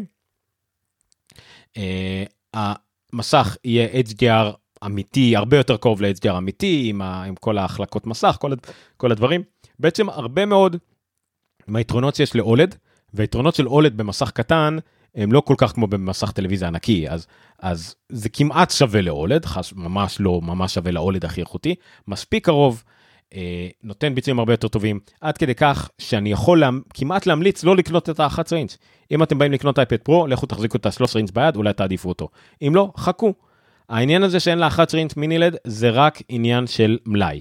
אין מלאים מספיק של מסכים, זה הסיבה היחידה, אז פשוט לחכות, לדעתי, אין סיבה שלא. אין מלאים של כלום בעולם, כלום. נכון. אין כלום. וכן, וכמו שאמרתי לך פעם, מבין כולם, זאת שבמצב הכי פחות גרוע זה אפל, וגם היא במצב גרוע. אז בכלל... כי היא חתמה הכי הרבה הסכמים לי לפני כולם, ושילמה הכי הרבה כסף. נכון, נכון. אני חושב שעדיין ההסכמים שלה על רמים, מלפני לא יודע כמה שנים עדיין תקפים, שזמינו את כל הרם קדימה לאיזה 10 שנים. אבל בסדר. אז כן, אז המיני-לד כרגע על ה-13 אינץ' זה רק עניין של מלאי, כבר בעדכון הכי קטן שהתאפשר להם ל-11 אינץ', תחשבו על העדכון שהיה ב-2020 ל-2018 לאייפד, הם יציאו מיני-לד. זה לגמרי ברור לי, לא נראה לי שהם יחכו, הם מתים שיהיה להם מיני-לד על הכל. האייפדים גם מגיעים עם 5G, עם הקונקטיביטי הכי מהיר שהם יכולים לניידים, שוב, כי הם הבינו שזה מכשיר נייד, ואנשים רוצים בשטח עם כל מיני אמירו, פרסומות ודברים של איפה אנשים נמצאים, ואני מסכים. זה באמת דבר מאוד מגניב, אני צילמתי כתבה שלמה על הטסלה, עם האייפון, וואלה, אם היה לי את האייפד פרו, עם מצלמות מספיק טובות, הייתי מעדיף לצלם אותם, על מוניטור, על חצובה והכל, ואוטומטית לגבות את הכל, זה מגניב, השימוש של אייפד כנייד. מה עוד? מאוד. אוקיי. האייפד פרו, אפל סוף אומרת פעם ראשונה כמה רם הוא מגיע. 128, 256 ו-512 הגיע עם 8 ג'יגה רם, וה-128 הגיע עם 16 ג'יגה רם באייפד. יפ, כי זה M1, הם לא ייצרו, פשוט זה אפל מלכי האופריישן, כאילו שהם לא יתחילו לייצר עוד מניידי. יש לנו את המעבד הזה, קח אותו, תדביק אותו, שים אותו בתוך אייפד.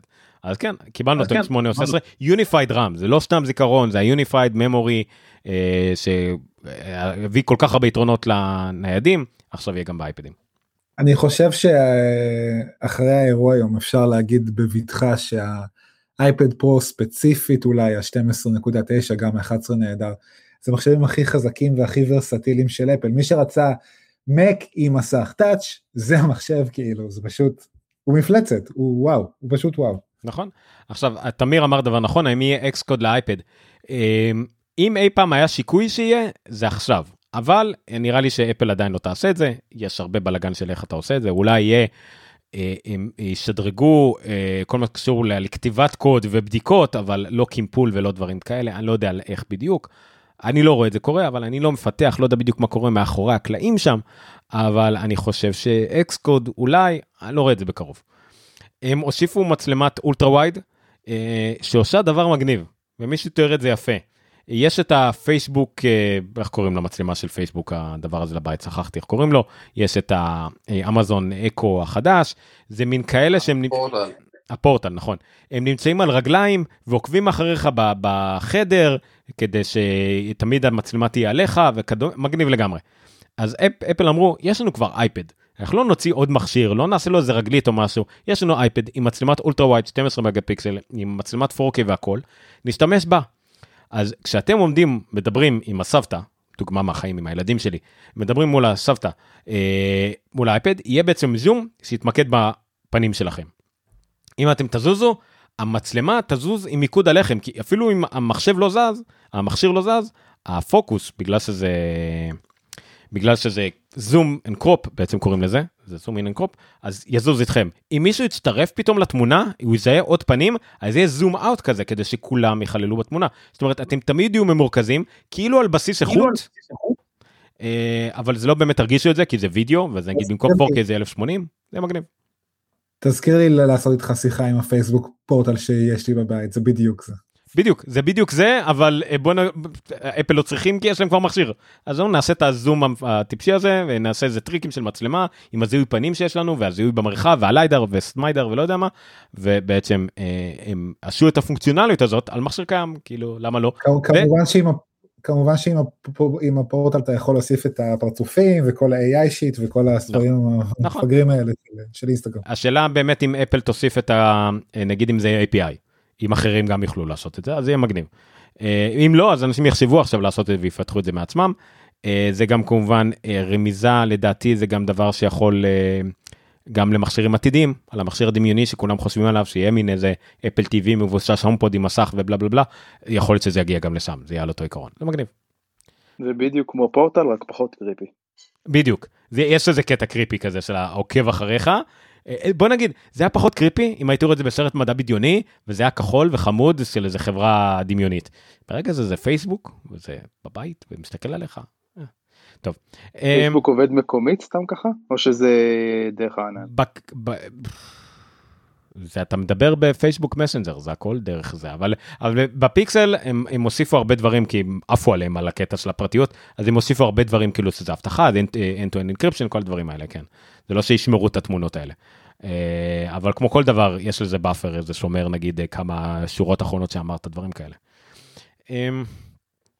מה יש באייפד פרו, אם ככה, כל מה שאנחנו הכרנו, ה-P3 ווייט קלר של זה, סקאלה צבעים, טרוטרון, פרומושן, שזה היי פריים רייט, אומרים שזה כמובן, הבהירות הגיעה ל-1000, כמו הם קוראים לזה, נשימה ארוכה, Liquid Retina XDR Display, 1000 ניץ עם 1600 בפיק, מאוד דומה לפרו XDR, זה כנראה שוק של כמעט אותה טכנולוגיה, אולי זו אותה טכנולוגיה בעצם עכשיו שאני חושב על זה, אז כן, זה 1000 ניטים שזה מאוד מאוד מואר, מאוד מאוד חזק, ו-1600 בפיק נגיד, אם אתם רוצים עכשיו לראות איזה משהו לבן, יש, יצאו המון כתבות על זה שיצא פרו דיספלי XDR, איך זה עובד בדיוק, זה נורא מגניב, שהלבן הוא יותר מלבן, זה כאילו לבן מיוחד, לא משנה, זה עניינים של תאורה ואופטיקה.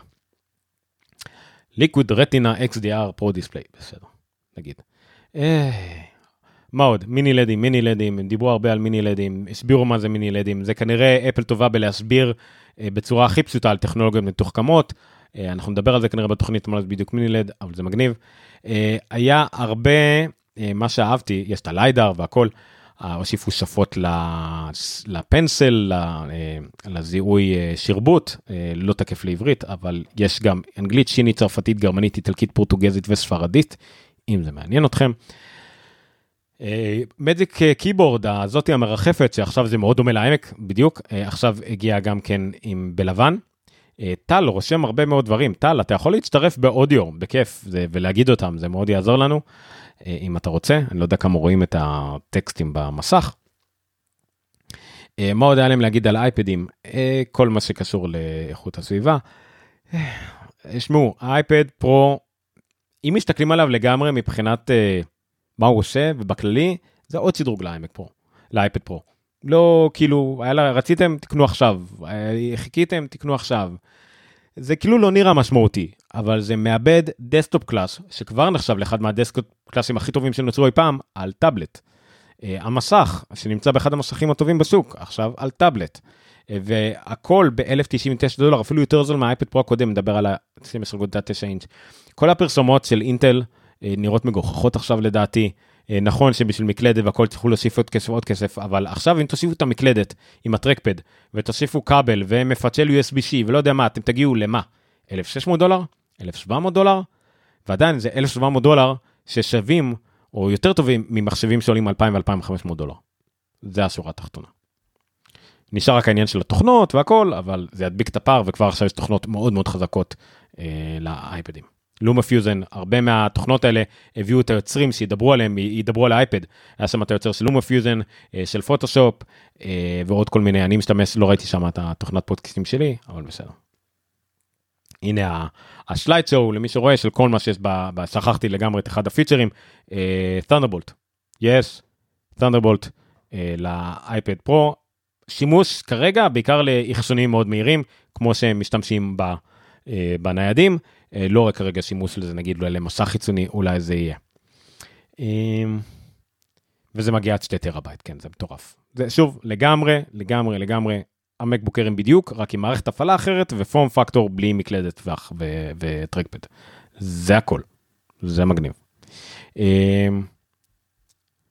בוא נראה, יש פה דיאלוג מאוד יפה בטלגרם, אני שוב מפציר בכם, אם אתם מקשיבים לנו בקלאבהאוס, או ביוטיוב, או בפייסבוק, תצטרפו לטלגרם, שיחות מאוד מעניינות קורות שמה, וגם אפשר לעלות לשידור, מי שרוצה לעלות לשידור.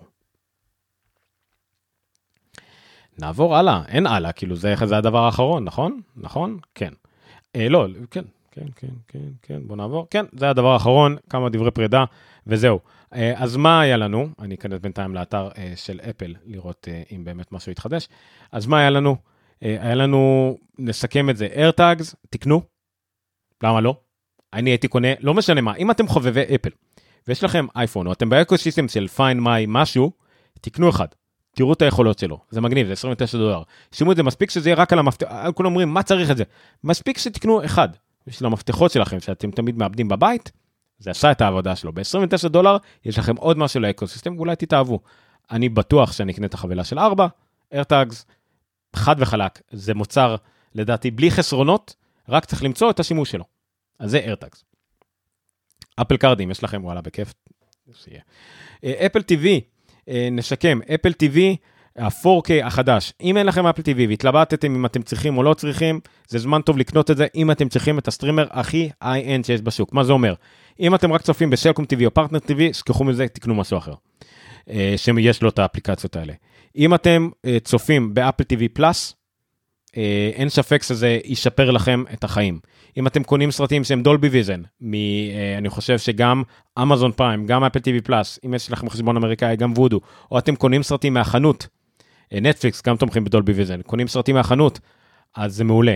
אם אתם רואים 4K 60, זה מעולה. שוב, זה הסטרימר הכי טוב בשוק, אם זה האקוסיסטם שלכם, שוב, יש את ה-NVIDIA Shield, נגיד, מהצד השני, והוא עולה $180 בהתאם, כמו שה-NVIDIA Shield עולה. שווה לטלוויזיה הראשית בבית, לדעתי, אם אתם מתקמצנים, כאילו בקטע טוב, מתקמצנים בקטע שאין לכם מה להוציא על משהו שאתם לא משתמשים בו, או אם אתם רק צופים טלוויזיה רגילה, ופה ושם כמה דברים, או נטפליקס באיכות הרגילה, אז כן, אתם לא צריכים את זה. תשיגו Chromecast עם Google TV, זה עולה איזה $299 ביבוא אפור, או משהו כזה, או מיבוקסים בא לכם, למרות שאני לא אוהב, אז סבבה. זה היה לגבי האפל TV. אייפון סגול, וואלה, בכיף שלכם, אם בא לכם. iMac, אם אתם צריכים מחשב לבית, ואתם לא צריכים מחשב נייד, ואתם רוצים מחשב שיהיה יפה, אם אתם משרד עיצוב, בוא נגיד, אני רואה את זה עכשיו, על כל מסעדה שצריכים מחשב לקופה, על כל משרד רופא שיניים, הם ירצו את האיימק הזה עכשיו, אתמול. הם לא יוכלו להריץ על זה ווינדוס ואת הקופות שלהם, אז אולי כנראה לא יוכלו, אבל הם ירצו את זה. בבית, אם אתם צריכים מחשב לילד שיהיה לו מחשב נייח, לא נייד שיעבוד בשלון, אלא נטו לשיעורי בית או לא יודע מה, זה המחשב בשבילכם. אין, זה לגמרי, זה לא כמו נייד שכל אחד שצריך מחשב יכול להשתמש בנייד למצוא לו שימושים. זה לא מקבוק, זה לא אייפד שכל מי שצריך לגמרי טאבלט יכול למצוא לו שימושים. זה אחרת. אבל זה לגמרי, אם אתם אולי רוצים, אין שיבה שלו. ואייפד פרו, הכברנו מילים מספיק, זה הטאבלט הכי טוב בעולם היום, זה אחד המחשבים הכי טובים בעולם היום, שוב, אם התוכנות שבו מתאימות לכם. אם אתם לא משתמשים בתוכנות, אז כן, זה מיותר, אין ספק. אבל אם יש לכם שימוש בתוכנות של האייפד, בין אם זה consumption ובין אם זה creation, אני יוצר על זה פודקאסטים, אני עורך על זה פודקאסטים, אני משפץ על זה תמונות, עורך על זה תמונות. אין סיבה שלא. אז אם יש לכם את הכלי, אם יש לכם את התוכנה המתאימה, את הכלי המתאים, אז זה הדבר המעולה להריץ עליו את הכלי, זה מטורף.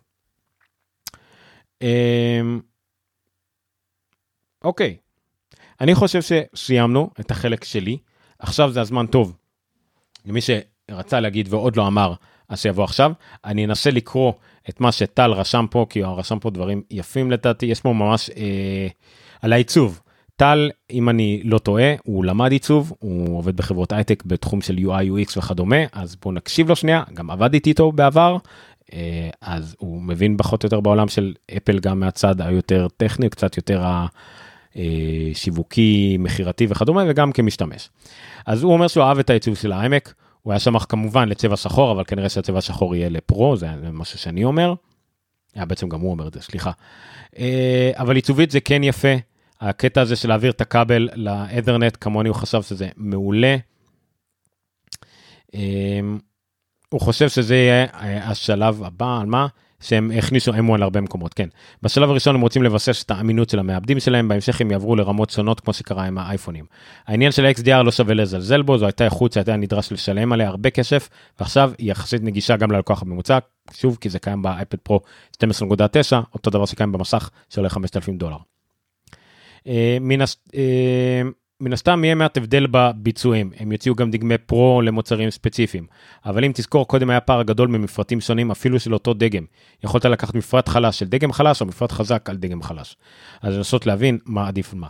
עכשיו זה פשוט מאוד, האייפד פרו 11, האייפד פרו 12.9, המקבוק אייר, הפרו, המיני, האיימק, כולם עם ביצועים מאוד מאוד מאוד מאוד דומים, ומאוד מאוד טובים, וכל אחד לצרכים מעט שונים, זה יותר צרכים, אני משליף את זה, פונקציונליים, של איפה אתם צריכים להשתמש בזה, וכן, בנער לפרו גם עניין של ביצועים קצת, בגלל המעברר. שבר להניח שהם יוציאו בהמשך גם מקבוק פרו 16, האיימק גדול יותר, מק פרו לא מודולרי, מעבד חזק יותר, כל הדגמים לאנשי מקצוע, כרגע זה הדגמים הבסיסיים, כמו שאמרנו. הגישה של אפל תמיד הייתה שהמפרט לא חשוב, הוא רק מבלבל אנשים. אינן זה הביצועים והשימושים. עכשיו לקחו את זה צעד קדימה, הביצועים אותו דבר, כל מה שתקנו, תקבלו את המוצר הכי טוב בשוק, העניין זה רק השימוש, בדיוק כמו שאמרתי, תבחרו את השימוש שאתם צריכים, ויש לאפל את המוצר הטוב ביותר בשוק, עבור השימוש הזה. תודה רבה, טל, מילים כדורבנות, זה בדיוק העניין. אתם בוחרים מחשב לפי השימוש שלכם בו. לא עכשיו להתלבט יותר מדי לגבי מפרט, נכון, באר יש שני סוגי מפרט, בין האר לפרו יש הבדלי מפרט, אבל זה משהו שכאילו בקטנה, זה מה שאני חושב. זהו, עוד מישהו רוצה להוסיף משהו, בין אם בטקסט, בין אם דיבורים,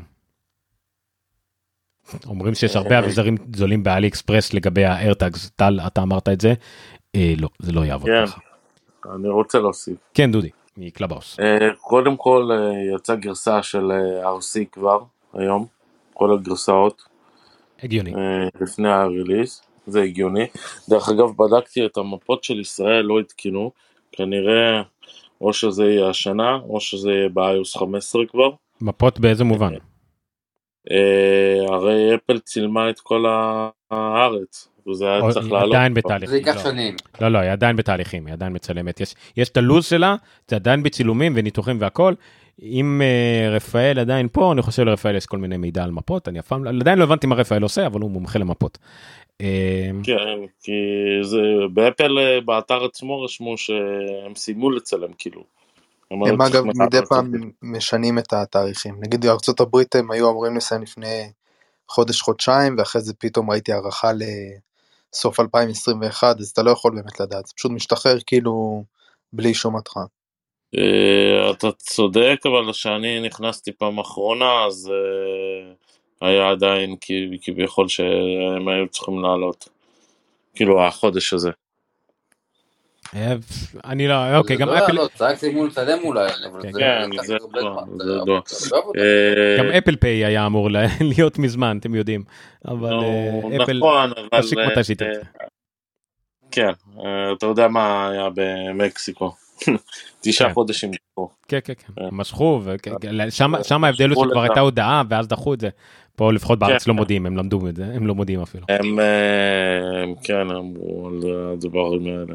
אבל אני הבנתי כל הקטע, במקים ובאפל טיווי, היו צריכים לשים, הבלוטוס יותר חזק, והם לא שמו את זה בעיקרון, כי זה 5.0 עדיין. אני לא חושב שהם צריכים, אני לא יודע למשל אם בשלט נגיד יש צ'יפ U1, אם לאפל TV יש איזשהו שינוי בצ'יפים בפנים. לא כתוב שיש. כן, אבל נגיד הארטק, שעכשיו יצא, זה לא תומך כאילו כביכול, זה תומך מאייפון 11. כי הוא צריך את ה-U1. נכון. כאילו מי שיש, נגיד, סתם דוגמה, אייפון 10S מקס, הוא לא יכול, כאילו, הוא יכול להשתמש בו, אבל כאילו, לא יכול... לא היה לו את הפיינטיונינג. אני מאמין שלא היה לו את הזיהוי המדויק, אבל הוא עדיין יטריע לו, עדיין יראה לו מיקום משוער.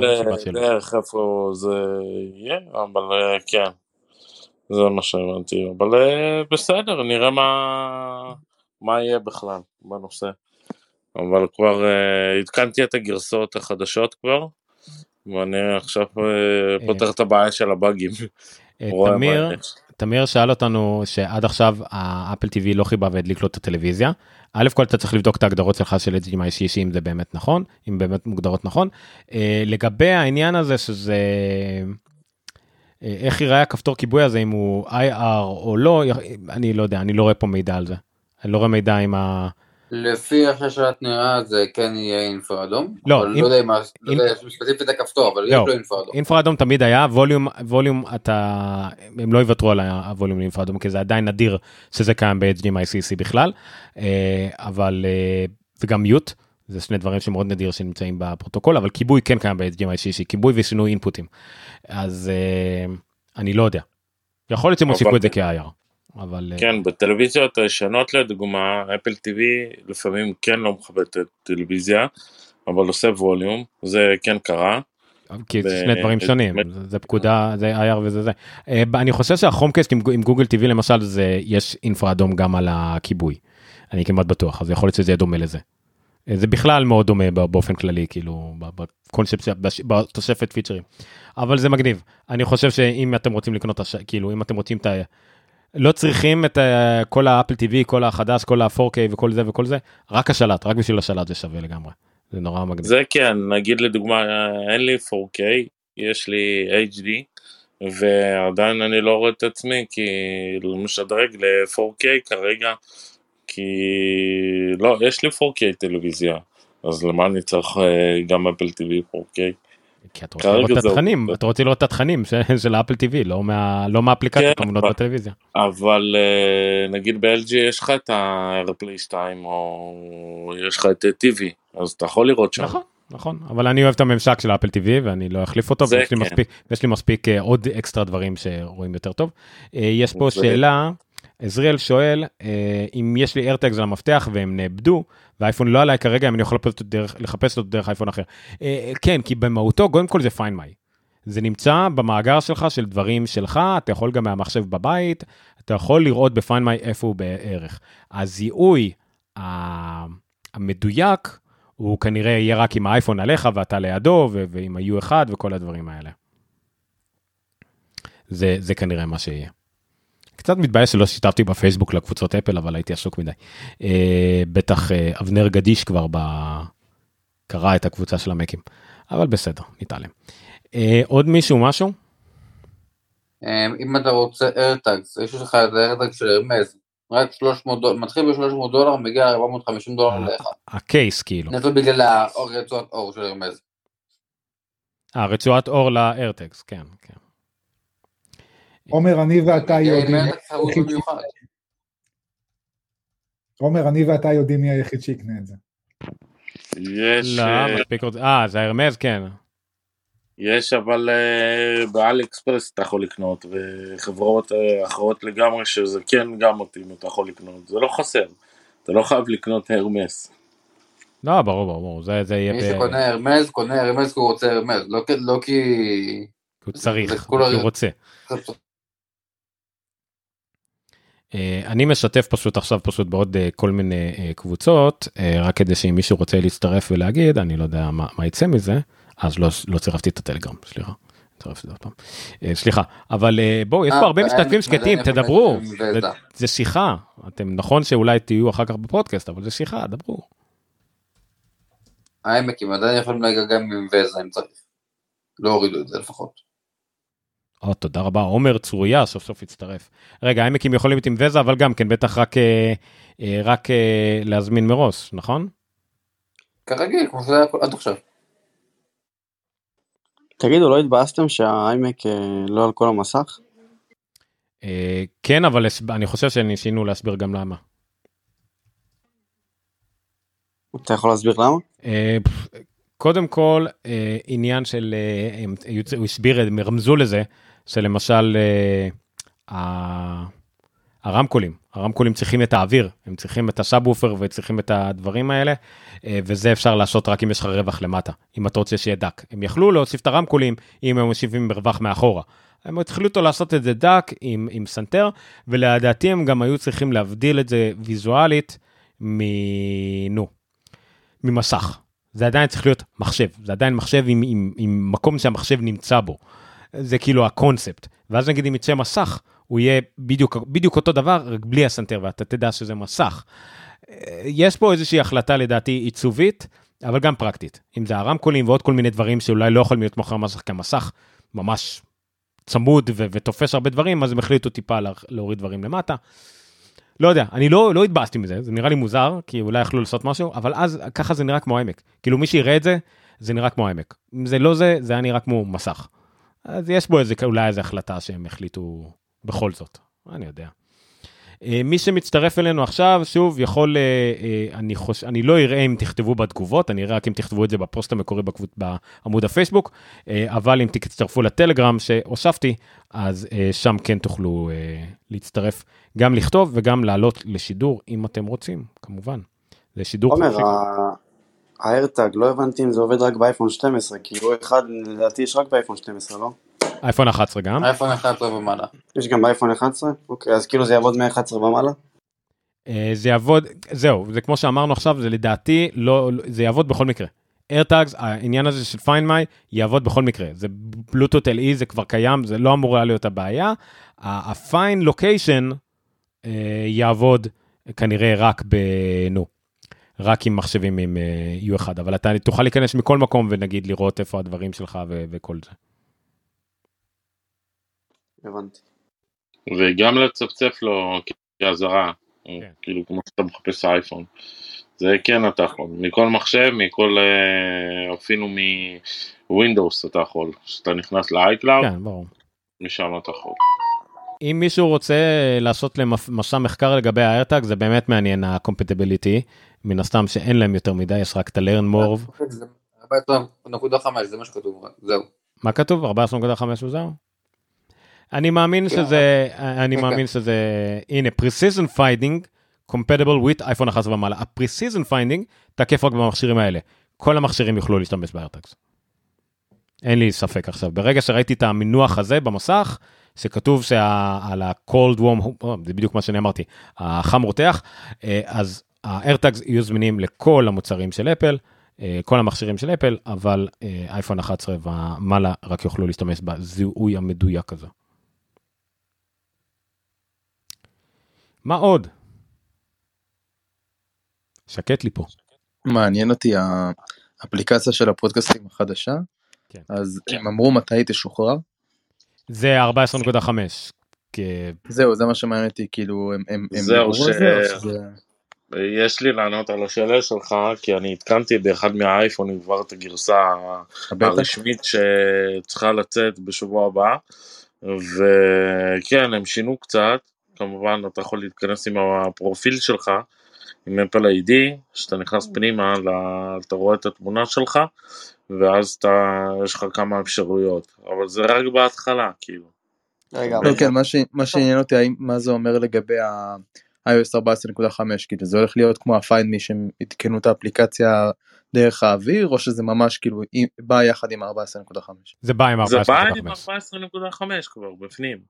זה חלק, זה קיים, זה כבר קיים בבטא, הגרסה החדשה הזאת. זה שזה נראה שונה והכל, זה כבר קיים כמה חודשים. העניין הזה של להכניס את המשתמש, זה היה רק בבטא האחרונה, או אחת לפני האחרונה, וזה מה שהרמז אחר בין אנשים, כמו שרשמתי בפוסט, זה מה שהרמז אחר בין אנשים. ברגע ששחת למעלה את האייקון הזה, כמו באייקונים, כמו באפסטור, אז זה וינוס, זה כנראה זה הדרך. עכשיו שוב, אני לא חושב שזה דבר רע מה שהולך לקרות עם הפודקאסטים, אין הרבה מידע על זה, אני מאמין שאפל תשאיר את זה מאוד מאוד חופשי ופתוח, היא מאוד גאה בזה שהיא משאירה את הפודקאסטים פתוחים, היא פשוט תיתן אפשרות ליוצרים קיימים, שמעבר לפתוח יהיה להם אקסטרות, ויהיה להם בלעדיים, אבל יש להרגשה שגם פה הבלעדיים ימשיכו להיות חינם. אני לא רואה אותם עושים בלעדיים בתשלום, נקרא לזה ככה. יש שאלה לשיר. שיר, את יכולה לכתוב או להצטרף בטלגרם ולדבר, איך שאת רוצה. כן, מי אמר משהו? סליחה. לא, אמרתי שזה טוב, זה פשוט גם נותן עוד איזושהי תחרות. וואי, מי שרפאל, אם אתה מדבר, נעלמת פתאום לאט לאט לאיזה שקט לא ברור. עכשיו שומע? כן. לא, מה שאני אומר זה שזה פשוט גם נותן עוד איזושהי דחיפה לתחרות מול ספוטיפיי. הם כרגע נראה לי היחידים שיש להם נתח שוק גדול מאוד, והם מקום סגור מבחינת הפודקאסטים. כן, אני חושב שהם ילכו בכל כוח נגד פודקאסטים. זה אחד מה... יש תביעה גדולה, יש מלחמה ביניהם משפטית, אז זה גם יהיה חלק מהמשפט שלהם. תראו את ספוטיפיי שלהפך, סוגרים דברים ואנחנו פותחים. זה גם בהחלט יכול להיות הקטע הזה. שוב, יהיה דברים פשוט, מה שאפל עושה שהוא כאילו לא מסריח, הוא פשוט, הוא מה שאולי סגור, זה עבדה שהדברים האלה, למשל פודקאסט בתשלום, יהיה זמין רק באפליקציה שלהם. זה הבעיה. אוקיי? ואלה אם כן הם יציעו אפליקציית פודקאסטים לאנדרואיד, אולי זה יתקרה, אני לא יודע, זה הבעיה הכי גדולה תהיה. שאם מישהו מוציא פודקאסט והוא מוציא טיר בתשלום, זה יהיה זמין רק באפליקציה של אפל, ואם הוא רוצה שהיא תהיה זמינה לאחרים, הוא צריך למצוא פתרון אחר לאחרים. מה המחיר של האיירטאג? $29 לאחד, 4.99. וכמה זה יהיה בישראל? איפה אני יודע. אני לא רואה שיבה שזה יהיה הרבה הרבה הרבה יותר יקר, בוא נגיד, תעזרו לי עם החשבון, כמה זה נגיד, אני אומר. בין 500 ל-600, לדעתי זה יהיה כפול. למה? ל-4 אתה אומר? כן, ל-4. זה 40... המחיר של הטאג סתם. אני מאמין שזה יהיה 100, אני זורק סתם, אוקיי? המחיר, העלות, יהיה בערך, אני משאר, 130 שקל, 140 שקל. תוסיפו על זה את הרווחיות, 159, משהו כזה. לא יודע. אין לי מה, כאילו זה, אני לא שוקל אפילו כנראה לקנות את זה בארץ, כי זה כל כך קטן ונוח, אפילו שאני יכול להשיג במחירי העלות. יש הבדל בין קנייה פה בארץ. רציתי להגיד משהו, נגיד בסמסונג. רגע, פרצוף קורץ בטלגרם שלי אם יש הבדל. אני, כן. לא צריך להיות הבדל. אין הבדל בשום מקום בעולם? בקטע הזה לא. אין בזה שום רכיב שהוא נגיד מבחינת אלחוטית, שהוא שונה. אין שום דבר. יש בו בלוטות LE, שזמין בכל מקום, E1, שזה סתם רדיו בתדר משם שגם זמין בכולם, יש לנו את זה באייפונים, אין שום מניעה לזה בשום דבר בעולם. הפודקאסטים, אחר כך לא אמרתי, הפודקאסטים יהיו זמינים ב-170 מדינות. זאת אומרת, יהיה זמין בארץ מיד. סתם, בידע כללי, AirTags לא היה מידע על מדינות כרגע, אבל אין שיבה שזה לא יתקף בארץ. שוב, הבעיה היחידה שיכולה להיות, זה עניין של מלאים, שהם פשוט ישו, עוד לא ישלחו את זה לכל מדינות, כי לא בא להם, כי עדיין הם צריכים לקרוא בארצות הברית המון. שיר שואל אותנו שאלה, אבל זו שאלה תמיכה, כפרה עלייך, אין לי מה איך לעזור לך כרגע בתמיכה, שאת לא מוצאת, אני רואה התראות, לא שומעת צלצול, אני לא יודע. כרגע, תשאלי בקבוצות, באייפון, יש את האפליסטים קהילת אייפון או באייפונס, אני לא יכול לעזור לך בשידור עם בעיה טכנית, מצטער, שיר, חלפון, סטיינר, סורי, כן, זה היה. לגבי העדכון של היום, מי שעל פרופיל בטא, אני מעדכן עכשיו, ואז יכול למחוק את הפרופיל, ואני מקבל עדכונים רשמיים? בדרך כלל כן, לא אמרה להיות בעיה, דורון אולי תגיד לנו, אבל כן, זה לא כמו פעם, פשוט תמחק את הפרופיל ואתה תחזור לרגיל, עד כמה שאני יודע. כן, רק צריך להבין שזה באמת לא גרסה רשמית עדיין, זה ריליס קיינדד, זה לא גרסה רשמית. מה זה אומר בעצם? אני אמור, אז אחרי העדכון אני אמור לחכות כאילו לשבוע הבא, ואז אני מקבל שוב פעם עדכון של... לא, זאת אומרת שאתה לא יכול לקבל עדכונים רשמיים, לא תהיה שום בעיה, אבל אם יוצא גרסה חדשה שלא יהיה לך פרופיל, ונניח איך שתהיה פג תוקף, למרות שבשבוע זה פחות סביר, אתה יכול לראות את המכשיר שלך. אני יכול? אתה יכול להשבית את המכשיר שלך, אם זה בעצם לא, אם זה בעצם גרסה שיש לה פג תוקף. אם כרגע יש לך, אם אתה כרגע בבטא, ואתה רוצה את הגרסה הרשמית, כן, אתה יכול למחוק את הפרופיל ותקבל את הגרסה הרשמית, ה-Release Candidate זה בטא, זה עדיין עכשיו בטא. כן, אבל אם אני מוחק את הפרופיל לפני שאני מעדכן, אז לא יהיה לי עדכון רשמי בעצם, לא? לא, יהיה לך, הוא יהיה לכולם, הוא יהיה, עוד שבוע. עוד שבוע היה לי. כן, כן, כן, כשהוא יגיע, כשהוא יגיע. דרך אגב, לגבי, לא לתקח שזה בטא, אני לא חושב שאי פעם היה בטא ל-iOS או iPadOS כל כך מוכן, שאני לא יודע מה כבר, זה ה-Release Candidate, זה אומר שזה הבטא התשיעית, אוקיי?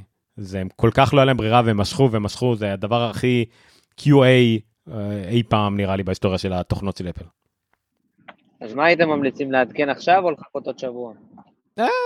זה מסיבה, תחכה. תחכה עוד שבועיים. למה שבוע? עוד שבועיים. שוב, דורון הוא מהמחמירים, אני אומר, לא יודע, יש לי אייפד עם בטא, אז לא אכפת לי כל כך אם יקרה לו משהו, אבל לא הייתי נלחץ מזה. שלא יספק, אני גם על בטא, אבל כאילו, בכל זאת, אם אתה לחוץ לגבי יציבות ובאג ושאלות כאלה, תחכה שבועיים, מה תחכה שבוע? אני כרגע על הבטא האחרונה, בטא 8, שאלה אם לעדכן או לחכות כבר לרשמי הרשמי. לא, תעדכן. אם אתה כבר על בית האות, אז תעדכן, מה זה משנה? זה לא... אז אני מעדכן עם הפרופיל, ואז אני מקבל עדכונים רגיל, נכון? כן, כן, לא, לא תדע. אני רק, זה המקום רק לציין, שאפלוג, הפודקאסט ומחשבות על אפל, ועומר ניניו בכוחה, לא אחראים לכל נזק שיגרם לכם למכשיר, בגין עצה שקיבלתם או לא קיבלתם, בתוכנית זו, או כל תוכנית אחרת, שקשורה לאפלוג. כן, תודה, סליחה. אבל בסדר. מה עוד, על מה עוד אתם רוצים לדבר? גם אנשים בקלאבהאוס הצטרפו, מעיין, יוסי... היה משהו בהשקה, משהו שהיה ליד העכבר, לא בדיוק הבנתי מה, זה מרובה כזה. ליד העכבר, בעמקים? זה בעצם העכבר הטוב של אפל, זה לא העכבר הזה ושל... הטרקפד. לא, היה העכבר, היה מקלדת, זה היה עוד משהו. טרקפד, אתה מכיר את הטרקפד של אפל? לא, מה זה? זה המג'יק טרקפד, זה כמו שיש לך בניידים, טרקפד, המשטח מגע. אז לאפל היה את המשטח מגע לניידים הכי טוב בעולם, הם הוציאו עכשיו כזה גם חיצוני. זאת אומרת, מי שרגיל לעבוד עם ניידים, יש לו טרקפד, זה, רגע, אני אראה את זה עכשיו, מי שמסתכל על המסך, אתם בטלגרם, אני לא יודע, אני מראה את זה עכשיו, זה הטרקפד שלי, טרקפד שחור, אוקיי?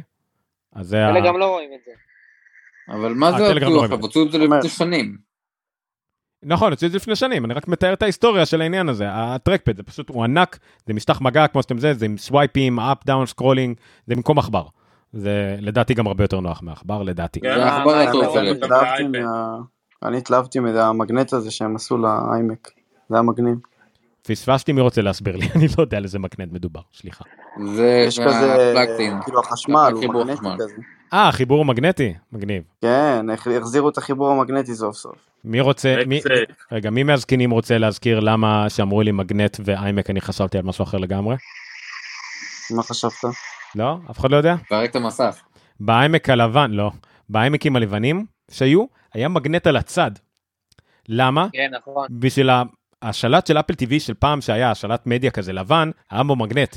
ופעם חשבו שהאיימק יהיה כמו, היה לו גם תוכנה כמו אפל TV, פרונט רו, למדיה, לסרטים והכל. אז יכלת להצמיד את השלט, שאתה לא השתמשת בו, להצמיד אותו בצד של האיימק הלבן. אז היה מגנט פעם, שם, מגניב. זהו. מי נמצא באיזה כביש שם? לא משנה. אוקיי. טוב, כל הצופים בפייסבוק, תשאלו שאלות, אני לא רואה אם אתם מגיבים בקבוצות פייסבוק, תיכנסו לעמוד של אפלוג ותכתבו שם ואני אראה את זה למסך, כמו שאתם רואים את אלמוג, את שיר וכדומה, וגם בטלגרם, שם בכלל יש לנו קבוצת דיון מאוד פעילה, וגם תוכלו לעלות לשידור אם אתם רוצים. אני באוויר פה לעוד זמן, זה אירוע גדול של אפל, ששתיהם די מוקדם, אז אין לי בעיה להישאר פה איתכם קצת. איך אני אערוך את זה אחר כך לפודקאסט, לא יודע, נראה לי, אני אזרוק את הכל ל-RSS ותהיו בריאים. בסדר. יא, זה מגניב, אני רוצה AirTags. ממש רוצה AirTags. כן, סליחה. אפשר לי להסתיל את זה מתחת לאור, אבל לא, ואז צריך להחליף לו סוללה פעם בנו. נו טוב. מה זה אומר? אוף. לא הבנתי למה הם כותבים פה שאפשר להתחיל להזמין ב-5 בבוקר את ה-AirTags ב-4.23. למה בשעה 4.23 דקות אני יכול רק להזמין? הבנתי שזה תאריך אמריקאי. ב-23 לאפריל אפשר להזמין, ב-30 לאפריל זה יגיע לבתים, או מה שנקרא, או יגיע בחנויות. הנה, אפשר להזמין 4-pack, להוסיף אינגרייבינג. איזה מגניב. טוב, רונן לא בארץ. להוסיף אינגרייבינג פר AirTag, זה מדהים. זה מגניב. אני שם אייקון לכל ילד, או לדברים שאני רוצה, אוי, איזה חמוד זה. אוי, איזה חמוד זה. מספרים, הכל. שאלה אם אפשר להטעין את זה אלחוטי, או שזה סוללה כמו... לא, לא, לא, זה סוללה מובנית. סוללה רגילה. זה סוללה של שנה. זה טוב, כי יש גם כאלה כמו טייל שסוללה פעם אי אפשר היה להחליף. אבל כן, זה... זה כמו בסמסונג, לדעתי. זה אחרי שנה, מה זה בעצם? רגע, מחליף סוללה. הסוללה ניתנת להחלפה, זו סוללה סטנדרטית. כמו לשעון העגולה. כל שנה אתה מחליף אותה בעצם? כן, כן. בוא, אני אגיד את האמת, זה לא שנה, זה פחות. אוקיי, אל תהיו אופטימיים, זה לא שנה, זה פחות. אבל שוב, זה פחות ברמה של, אוקיי, 10 חודשים, 9 חודשים, והסוללה עולה 10 שקלים. בסדר. אני מקווה שזה לא סוללה ייחודית, לא, לא, לא. זה נראה, לא, לא, לא, זה R32, זה הסוללות הסתוחות האלה, שיש כאלה רגילות. כמו לשעון, או כמו לשלט של הלגית. כן, כן, גדול כזה, אבל כן, זה ערך, ה-AirTags זה 90% סוללה, 90% מהגודל שלו זה סוללה, זה הרעיון, זה מגניב, ואתה קובע מה זה, נותן לו שם, אם זה מפתחות, אם זה מעיל, שים את זה בכיס של המעיל, אם שכחת אותו, אז תמיד תראה, זה ממש ממש מגניב. שיקום של הוורדס, ב-11 דקות, 11 דקות הם צריכים כדי לשקם, אני נותן את כולי שעה ו-11 דקות, זה שיקום. סתם. הבא, שלום, מצטרף בטלגרם, כמה אנחנו כבר בטלגרם? לי הכי מעניין, אם באייפד החדש, יהיה פיינל קאט, יש מצב שיהיה. לא, פיינל קאט כפיינל קאט לא, יהיה יותר תוכנות, אני חושב אפל תשאיר את זה יותר לצד גימלים למיניהם. יש פלומה פיוז'ן, למה זה פיינל קאט? בסדר, אתה יודע, כל אחד והזה שלו. אבל... עומר, יוצא טד לאסו עונה 2. כן, כן, זה יצא. יצאו את הטריילר, שוב, כמו שאמרתי, טריילר עם ספוילרים קצת, אבל לא אכפת לי, אי אפשר להרוס את טד לאסו. תוכנית מאוד טובה. כן, כן, תוכנית. באמת, זה כאילו... אפל לא ציפתה לזה, נראה לי. כמה באמת. אגב, עכשיו שיש לי את המק החדש עם ה-M1, לא קיבלתי את ההצעה לשנה חינם של אפל TV. איך אני משיג את זה? פונה אליהם לתמיכה? כן, אבל יכול להיות שפשוט אם תיכנס לאתר ואת ה-sign in עם אפל ID, זה כן אמור לקרות, או תלך דרך, פתחת את האפליקציה של ה-TV וזה לא מופיע לך שם פשוט? האמת שלא, לא ניסיתי אפילו. פשוט אני זוכר שזה מופיע לך איפשהו. לא, באפליקציה של ה-TV. שאלה כמה זמן זה עבר. כמה מה? סליחה? כמה זמן זה עבר, כי אחרי 90 יום זה נאסר לך. לא, לא עבר לו 90 יום. לרב לא עבר. ויש לך אייפון? לרב? אני בעונש. אם יש לך אייפון ואותו זה צריך להופיע. לא, לא, זה אמור להופיע, זה יופיע לו ב-TV פלאס, אם לא, בסדר. רב במרחק שיחה מהתמיכה מספיק טובה, לא כמו בארץ. זה בסדר. גם מקסימום הולך לזרוק דברים על הספייסשיפ. כן. דופק בדלת, לא עובד לי. אפל בארץ גם סבבה. נתנו לי תשובות, נתנו לי אשכרה אישורים לדברים חריגים, זה עצמם. וואי, תראו מה הצטרף אלינו, רגע, תעלה לצ'אט, אלמוג, תעלה לצ'אט. עכשיו רק ראית את זה, אלמוג הצטרף לטלגרם. בסדר. הנה, שחרר אותו שידבר. לא, זה רגע, זה יוחאי רוצה. ואלמוג לא, הוא עוד לא בחר לדבר. אני לא אעשה לו מיוט, עד שלא יבקש. הנה, הוא ביקש. כן, היה אלמוג. דרך אגב, גם גדי, איפה שהוא מקשיב פה, גדי גם איש יקר עם פרויקט מאוד מגניב, שקשור אני ארמוז כזה, קשור לעולם המחובר, אתם תשמעו על זה בקרוב. אלמוג, אתה רוצה להגיד משהו? מה לגבי השמועות של האיירפודס? אמרו איירפודס, עושה פלאצה? לא הרבה אמרו איירפודס, האמת, זה מסוג הדברים שאנשים אמרו כשהם רצו לעשות כתבות של... לא תמונות לרשת. בסדר, אנשים שאמרו שרצו כתבות של מה יהיה באירוע... הם עדיין קרים. לא, הם צריכים איזשהו שדרוג, בוא נגיד, יהיה גל משוים של מוצרים... שדרוג אחרי 10 אלה בעיקר. יהיה גל של מוצרים שיגיעו, הרבה מהם עם העניין הזה של להצטרף לפיינמיין. למשל, האוזניות הבאות יהיו עם פיינמיין מובנה. אוקיי, זה לדוגמה, הם לא יכלו להוציא את זה עכשיו, יכלו אולי, אבל היה עמוס גם ככה, מאוד עמוס, זה לגמרי שמועות של מי שהיה צריך פשוט, עוד דברים לכתוב. גם אני הייתי עושה כתבת שיקום, הייתי משאיר כזה בסוף, אולי איירפודס. אבל לא, זה לא היה דבר שהיה אמור להיות בולט. אולי הוציאו את זה באיזה השקה שקטה, אם זה לא איזה מוצר מדהים.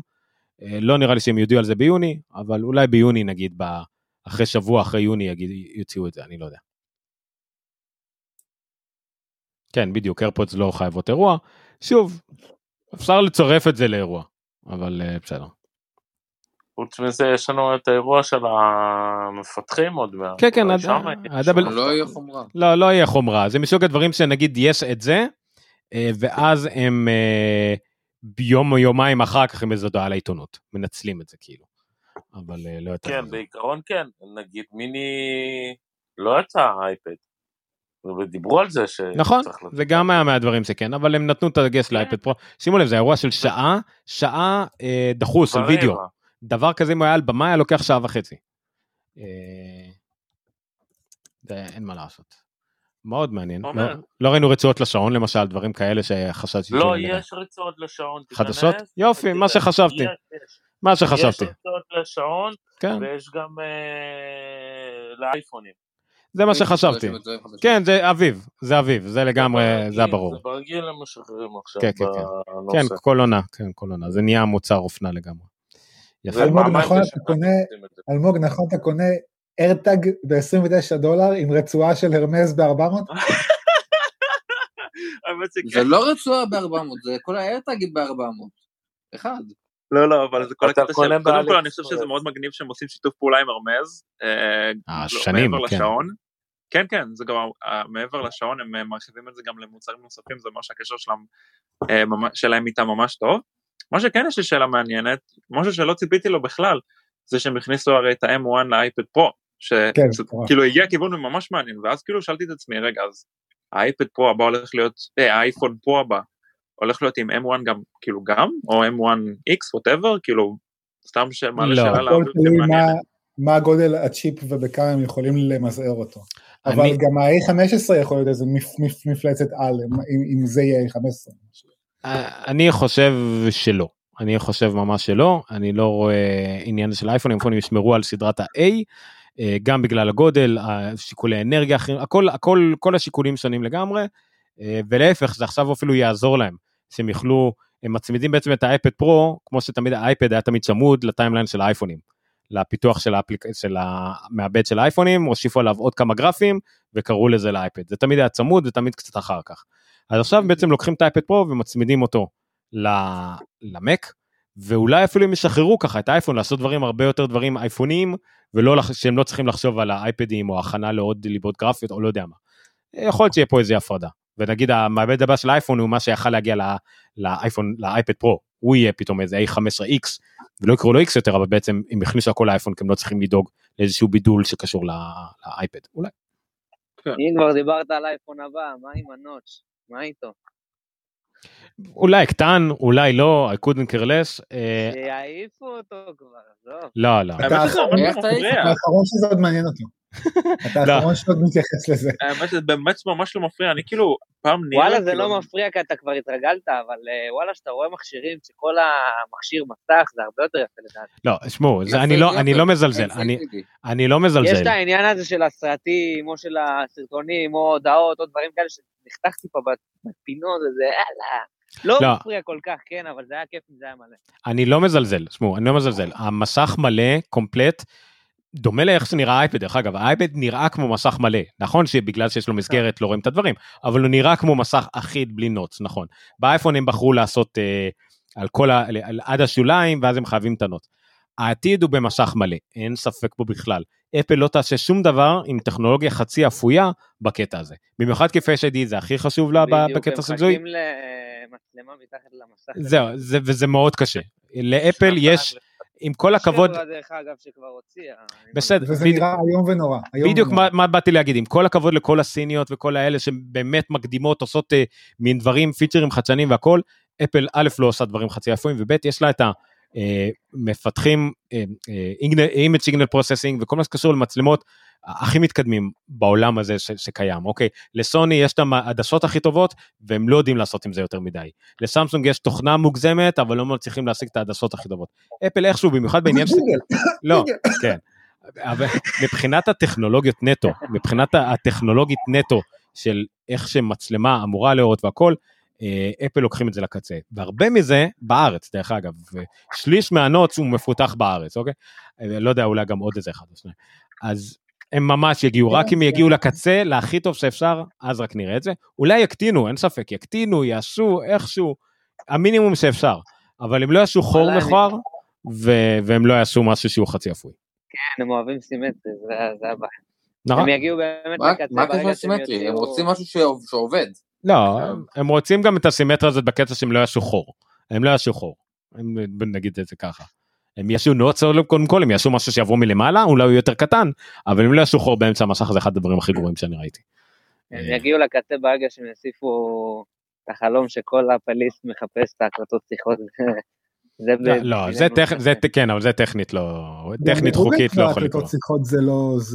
זה כבר ירד, כן, כן, כן, זה כבר לא. זה לא חוקית, אני חושב שיש בזה בעיה חוקית, נכון? זה לא חוקית, זה מספיק מקומות לא חוקי, כדי שהם לא רוצים להשתבח עם זה, עם כל הבלגן עכשיו, עם כל חברת הפרטיות וההבטחה, הם בחיים לא, הם יכניסו, כמו שהם יכניסו API, שיותר קרובים לזה, אם הם אי פעם יוציאו API של אודיו יותר טוב, של הקלטות אודיו, שגם נגיד פודקסטרים מחכים והכל, אז יהיה את המפתח הזה למשהו. נגיד, אולי אפליקציה שהיא טלפון, כמו גוגל וויס או משהו, היא תוכל להקליט אולי מקומית, אולי, עם איזה מיליון דיסקליימרים, עם אזהרות, עם דברים מעבבים, והצד השני גם ידע מזה, אולי. אבל לא, סתם ככה, כי הקלטת שיחות רגילות, לא, זה בחיים לא יקרה. להפך, אתם תראו, הרבה פחות חברות עושה את זה, והרבה יותר אפליקציות לא יכולות לעשות את זה. כן, אבל באנדרואידים וכאלה שאתה יכול לעקוף את זה ולהוריד אפליקציה תתליט. בדיוק, וגם את זה אתה תראה לאט לאט יורד פחות ופחות, לא יהיה את זה כל כך ברור ומובן, גם גוגל תילחם בזה. ברגע שמישהו יתבע את גוגל, ההקלטת שיחות לא חוקית שהתבצעה על ידי, אפילו שזו אפליקציה צד ג' בסאדלודינג, גוגל תנסה לחתוך את זה מיד, כמו שהיא כבר חתכה, כן? היא פשוט תהיה לך את זה עוד יותר בתוקף. מקבלות על זה על הראש. למה? בסמסונג אם יש לך בתור הקלטות שיחה זה מובנה שם. בסדר, וגם הם יקבלו על הראש אם צריך, ברגע שתעלה התביעה הראשונה. זה לא דבר מקובל, בארצות הברית בכלל, בארצות הברית אליהם כן, אתה לא יכול כצד ג' לעשות את זה, אתה לא יכול לעשות את זה, אפילו כצד אחד עד צד השני צריך לדעת. זה בלגן. זה סתם. מי עושה את התביעה הראשונה? בדיוק. בארץ אתה לא רלוונטי, אתה לא יכול. בוא נפיל אותה. מישהו שירצח מישהו אחר, בגלל שהוא שמע שיחת הקלטה לא חוקית, אז זה יעלה איכשהו, אבל זה נישה. אפילו בארץ זה חוקי, נכון? בארץ זה חוקי, כל עוד אתה צד בשיחה, אז כאן זה חוקי. כן, כל עוד אתה צד בשיחה, ואם זה גם הקלטה נסתרת, לא זוכר אם זה צריך להיות מקום פומבי זה מותר, כל מיני חוקים. זה הזנת סתר אם אני לא טועה, זה עברה. אין איזה אופציה לעשות את זה שהצד השני ידע, עוד לפי מיקום. כן, כן. לא, אתה לא צריך לתת ששני ידע, אתה צריך להיות חלק פעיל בשיחה. כן. כל עוד אתה לא חלק פעיל בשיחה, זה נחשב להזנת סתר, במקרה שלי קצת. לא, קצת שיחה, הצד השני תמיד זה מאוד. כן, כן. או מרבין את הרפרנס. כן, כן. So, יכול להיות שמקום ציבורי, זה כמו שמותר לך לצלם אנשים בציבור, לא משנה מה הם, כל עוד לא ילדים, חוץ מילדים, אז כאילו בסדר, אבל עזוב, זה נכנסנו לעמוקות של אולי. יש לי נושא האמת שהוא מעניין, סתם לדבר עליו, כי אני חושב שדיברנו על זה אפילו עוד בנונקאסט, שהוציאו את האייפד ואז התחילו לעשות את האייפד OS, ואמרתי שאין סיכוי בעולם שהדבר הזה יכול להחליף מחשב, וכאילו, והם ממש מתקדמים לזה, ולפני שבועיים, או שלושה, קניתי אייפד אייר, עם מקלדת ועיפרון, ואני חייב להגיד שהדבר הזה פשוט מדהים, אני מוצא ימים שלמים שאני פשוט לא מוציא את המחשב מהתיק, וזה מטורף, איך כמה אינטואיטיבי הדבר הזה, במיוחד עם קייס מקלדת ועיפרון, שפשוט כותבים רגיל עם עיפרון, ואז עושים copy to text, שולחים במייל, הדבר הזה פשוט, חוץ מזה שזה, אני לא כותב יותר מחברות ודברים כאלה, שזה אחד הדברים הכי כואבים שהיו לי, זה לכתוב משהו במחברת בפגישה, ואז להמיר את זה למייל, שזה היה נוראי, וזה פשוט מכשיר מדהים, אז כאילו, כל אלו שמתלבטים עם הדבר הזה, באמת יכול להחליף מחשב, במיוחד אם מדובר כאילו בשימוש יחסית לייט, לא גיימינג, סורי רב, כאילו לא סורי, כאילו, אפילו GTA אגב לא עובד עם המקלדת, שזה מבאס, אז זה אחלה של דבר, באמת, כאילו ממש אני צריך לכם לנסות, וזה גם ממש לא יקר לעומת כאילו מחשב. נכון, אני עדיין חושב... סורי רב, אני ואומר, דחפנו אותך לקנות את המכשיר הזה. לא, לא, אמרתי כאילו לגבי הגיימינג, כי כאילו יש לנו גיימינג ב... תראה, אני... קיבלת את האיימק עם הגיימינג שלך היום. 24.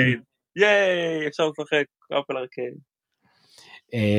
מה שאני אומר על העניין הזה, אני עדיין חושב שהאייפדים הם יותר לקטע של, קשה להגיד את זה, של יוניטאסקינג, אבל לא בקטע של חובבני או משהו כזה, פרופשיונל, אבל קצת יוניטאסקינג, אפשר כמה אפליקציות במקביל, אפשר לגרום משלח מסך, יש הרבה אנשים שעושים מולטיטאסקינג, לי יהיה עדיין קשה עם זה, יכול להיות שמקלדת ועכבר מובנים, כמו שיש במג'יק טרקפד וכאלה, זה אין ספק שזה יהיה יותר טוב, אבל עדיין יהיה לקשה עם זה, בין למשל, הקליבורד, אני משתמש בפייסט, במולטי קליבורד, כל הזמן, אני פשוט יש לי דברים שמה, יהיה לי מאוד קשה בלי זה, עם באפרים, משהו שעשה לי אוטומטית ביט לי, למשל, או מקצר לי דברים, בגוגל דוקס, כל מיני דברים, שנראה לי שעדיין, היה לי מאוד קשה לעשות דברים שאני עושה, במיוחד עם קשב וריכוז כזה, שאני עושה 4 דברים שונים במקביל, זה קשה, אני עושה הרבה דברים על אייפד, אני עורך את הפודקאסט על אייפד, הכל, אני יכול עדיין, נגיד, אני בישיבות, אני מקליט בצד אחד, והספארי בטוח בצד שני, כדי לחקור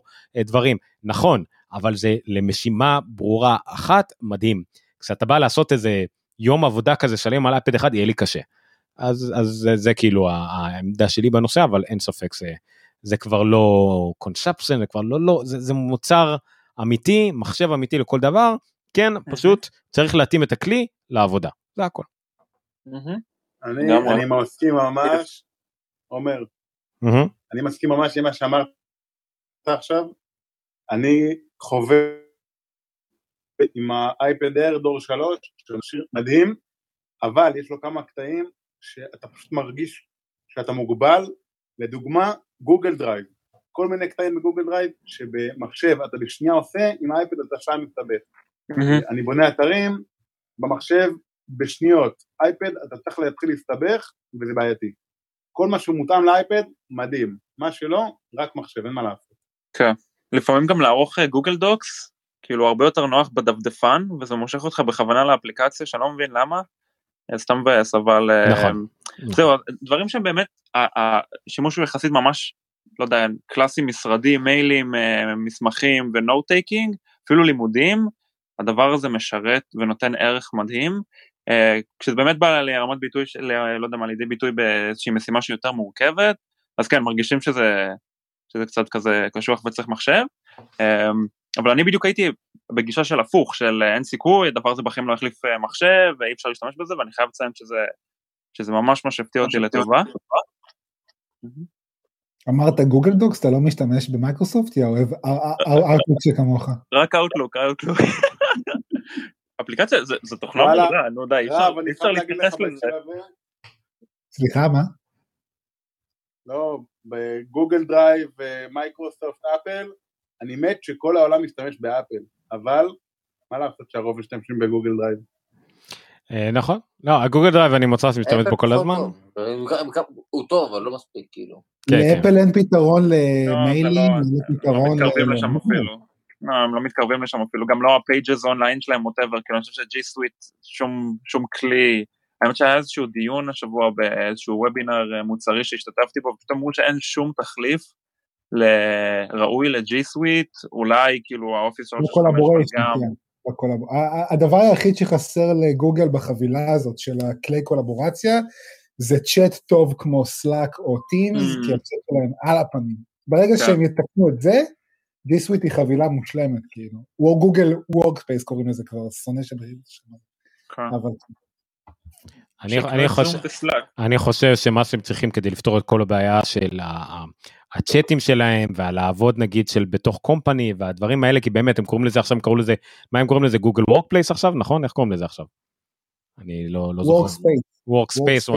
אני חושב שהם צריכים להקים רשת חברתית כזאת, שהיא כאילו מבוססת קהילות כאילו, שאפשר לשתף, משהו עם פלוס, אני חושב שזה יעבוד להם. לפייסבוק יש את ה-Workplace, שזה מצחיק, אבל אני לא מכיר אף חברה שמשתמש בזה חוץ מפייסבוק בעצמה. אני חושב שכפייסבוק כקונספט לחברה, זה מעולה, גם גוגל פלאס. אבל הנה, אתה ראית, מייקרוסופט ניסו לעשות את זה עם שיירפוינט, ועד היום, כאילו, שיירפוינט זה רק בארגונים כזה, אולד סקול וישנים כזה, כאילו, אף אחד לא מדבר על זה. כן, האמת, ואני לא מבין למה, אני דווקא הייתי אוהב את הדברים האלה, כאילו, אבל זה לגמרי משהו שהבעיה שהם בארגונים היום, זה לא עניין של אולד סקול וכאלה, פשוט בארגונים אולד סקול, היית יכול להעביר פקודה מלמעלה, ואחרי נגיד POC, וזהו.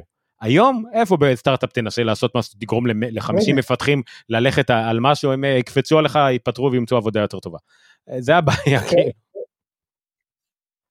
אחד הפיצ'רים באופיס 365, זה חברה שמייקרוסופט קנתה לפני כבר יותר מ7 שנים, יאמר, שזה ניסיון לעשות רשת חברתית פנימית בתוך יאמר.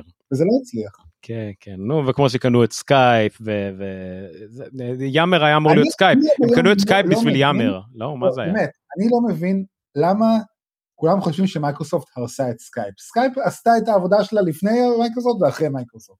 לא, הם דחפו לסקייפ הרבה יותר דברים, הם הפכו את הקרוץ של האפליקציה ליותר גרוע, אני מדבר איתך בתור פודקסטר, לפני כן סקייפ היה תוכנה יציבה, איכותית, מדהימה, היה כאילו הכל, נכון, היו חשירים לה איזה פיצ'רים, סופונים כאלה, אבל להם, הם הוסיפו את ה-NDI, היה באמת לברודקסטרים, אתה רואה, השוויצו בזה, רשתות טלוויזיה עשו את זה, ופתאום הם הפכו את זה לאפליקציית אופיס, עם בלוטוור כזה, וזה לא, זה עובדה שמעצבו אותם. היה את סקייפ הרגילה, והיה סקייפ פור ביזנס. אבל אין יותר, את הסקייפ הרגילה, זהו, הם מכרו, הם ישו איחוד, וזה נהיה זוועה, זה עוד פעם, הם פשפשו את הרכבת בקטע. למה סקייפ היום, ברגע שוואטסאפ הוסיפו, לפחות נדבר כיוזר פרטי, לפחות לברודקאסטר, ברגע ש... וואטסאפ הוסיפו וידאו וויס למחשב עצמו, אני לא נוגע בסקייפ יותר, אבל כשיחות עם ההורים מרחוק על מחשב, זה היה אחלה. נכון, היה. אני אומר גם שוב בנקודה שאנשים שהם פשפשו את הרכבת, הם יכלו להיות אחלה כלי לפודקסטרים להיום, והם הפסידו לכל הזומים למיהם והכל, אבל בסדר, זה עדיין, המותג עדיין קיים, זה עדיין סקייפ, הדור התחלף, עדיין זה סקייפינג, אבל בסדר. השאלה היא, כאילו, סתם שאלה האחרונה, שגם תהיתי לגביה, למה הם פיתחו את טימס, אם היה להם את סקייפ? למה הם פשוט לא הפכו את סקייפ לטימס? א' כל סקייפ וטימס הם עכשיו הרבה משולבים, אבל כי טימס היה אמור להיות סלק, כאילו, וסקייפ היה אמור להיות האלמנט הוויס של זה. היה גם את העניין של סקייפ היה אמור להיות גם סקייפ פור ביזנס, היה אמור להיות גם הוויס שלהם. עכשיו הכל עבר לטימס. כן, כן. טימס גם בקונספט זה דבר מדהים, אבל חסר לזה, הבנתי הרבה דברים שקשורים לאינטגרציות, ושוב, אין לזה את האלמנט המגניבות של שלק, וכל הדברים האלה. באירופה, המון המון המון בתי ספר משתמשים בדבר הזה. גם המון חברות שאני עובד מולם באירופה, משמעותית כמעט, כולם משתמשים ב... כי מייקרוסופט דומיננטית ברמה כמעט לא חוקית באירופה וגם בארץ. לא, גם בארץ, טימס אולי לא נכנס, אין מעברית וכאלה. אירופה שונאים את גוגל במיוחד ברמת... כן, כן, וגם כי מייקרוסופט הם כבר עמוק ושיחדו כל דבר אפשרי בממשלה, זה לא באמת משנה. גם בארץ, עכשיו בארץ הם דווקא קיבלו על הראש עכשיו שהם הפסידו באיזה מכרז עכשיו או משהו כזה, לא יודע. וזה שגוגל באמת לא נמצאים לא באירופה ולא בארץ וכל זה. אבל בסדר. כל המעניין. פעם לגוגל היה איזה כלי מאוד מעניין, נחמד, לא יודע, היה כזה גל חמוד כזה, גוגל וייב, באמת. כן, גוגל וייב היה. אבל הקדים את זמנו. כן, גוגל וייב היה להיט, לכמה דקות שהוא עבד, כן, בניגוד לגוגל באז שלו. אני זוכר את באז. כן, באז עוד היה סתם, וייב היה באמת יכול להיות גאוני, אבל בסדר, היום אתה יכול לשחזר את וייב על ידי פשוט תפתח גוגל דוק עם עוד מישהו, פחות או יותר. כן, אבל אתה לא יכול לדחוף למפות וכאלה. כן. זה היה יפה. לדחוף מפות, לדחוף אימיילים בתוך זה, הכל, בשיט אחד כזה ענק, עמוד. אוי, טוב, חברים. מה אתם אומרים על רעיון לסטארט-אפ? כלי אופיסי כזה, שירקב לך, שידע לתרגם מכל הגוגל, אפל, מייקרוסופט, למקום אחד, ככה אתה יכול לדבר עם כולם ולערוך את הכל במקום אחד. מי שבטוח עובד על זה ומי שבטוח לא נכשל, כי רוב הדברים האלה הם סגורים גם כן. אז זה לא... אבל יש מספיק כאלה שמנסים, זה בטוח. טוב, מי עוד מישהו רוצה להגיד משהו שקשור לאירוע? וואלה, אם נגמר משהו, אם נגמר לך מהדברים להגיד, איזה סרטונים מטורפים. כן. אפל ויכולת הפקה זה משהו שבאמת כאילו ברמה אחרת. כן, גם עצם האירוע עצמו. ממהרו בספטמבר כבר יהיה עם קהל. וואי, באמת מעניין. ה-WWDC אונליין. כן, לא, אונליין. בקליפורניה כבר חוסנו מעל, הוזרקו מעל 25 מיליון. כן. כן, אבל מה זה קהל? אתה יודע, זה לא יהיה קהל, זה יהיה פשוט, יהיה 200 עיתונאים. הפרנס של אפל והעיתונאים, כן. כן, גם לא, גם ממש מעט, אם נגיד יש 400 מקומות, 500 מקומות, סליחה, בעולם, אז יביאו 200, 250 אולי, כאילו, בסדר. זה יפה. בסדר, רק עיתונאים. אירוע, נגיד WWDC בחיים לא יהיה, לא בחיים, הוא יכול להיות אפילו לעולם לא יהיה באמת עם קהל, אמיתי. משהו? עוד שנה אתה לא רואה עם קהל? אולי עוד שנתיים, לא משנה, הדבר הזה פתח לאנשים בכלל, הרי כולם, הרי הבדיחה היא תמיד, כל מי שהלך ל-WWDC חזר מצונן, אותו דבר לגבי, התערוכות הכלליות בעולם. לא, אבל בוא עומר, כבר החברות הגדולות כבר שמות תאריכי יעד לחזרה למשרדים, ביותר מ-25% ודברים כאלה. נכון, אבל אפל לא צריכה, כאילו, היא תעשה את זה באמת בשביל ההנדזון, לדברים שהם באמת הנדזונים, אבל WWDC אין לו באמת הנדזון, אז יש את המעבדות, והם ייתנו לזה את השנה. דברים שהם שדורגים שקטים למוצרים שעדיין לא קיימים, בסדר, פה מה יוצא להם יותר מדי מההנדזון? לראות את הפיין מה הם יכולים לשלוח לאנשים, את האייפד פרו, את המסך שלו, בסדר, לא יודע, אני לא רואה פה איזה משהו קיצוני בקטע של הנדזון, אבל אייפונים כן, זה כן, לא יודע, בסדר, טוב, מה, לא, בסדר, הרבה מה לעשות. דיברו, אבל לא הציגו, כמו שאמרו שיש שמועה שאפל פנצל 3 יוצא, וזה עדיין לא, ותודה לאל. לא רואה סיבה, כרגע, שוב, אין צורך. שום סיבה לדעתי. לא, אין צורך, רק אם יהיה פורם פקטור שונה, שיצטרכו להתאים משהו ללאב, אז בסדר, אין, זה בסדר. הפנסל הראשון היה נוראי, הפנסל השני, תיקן את הרוב.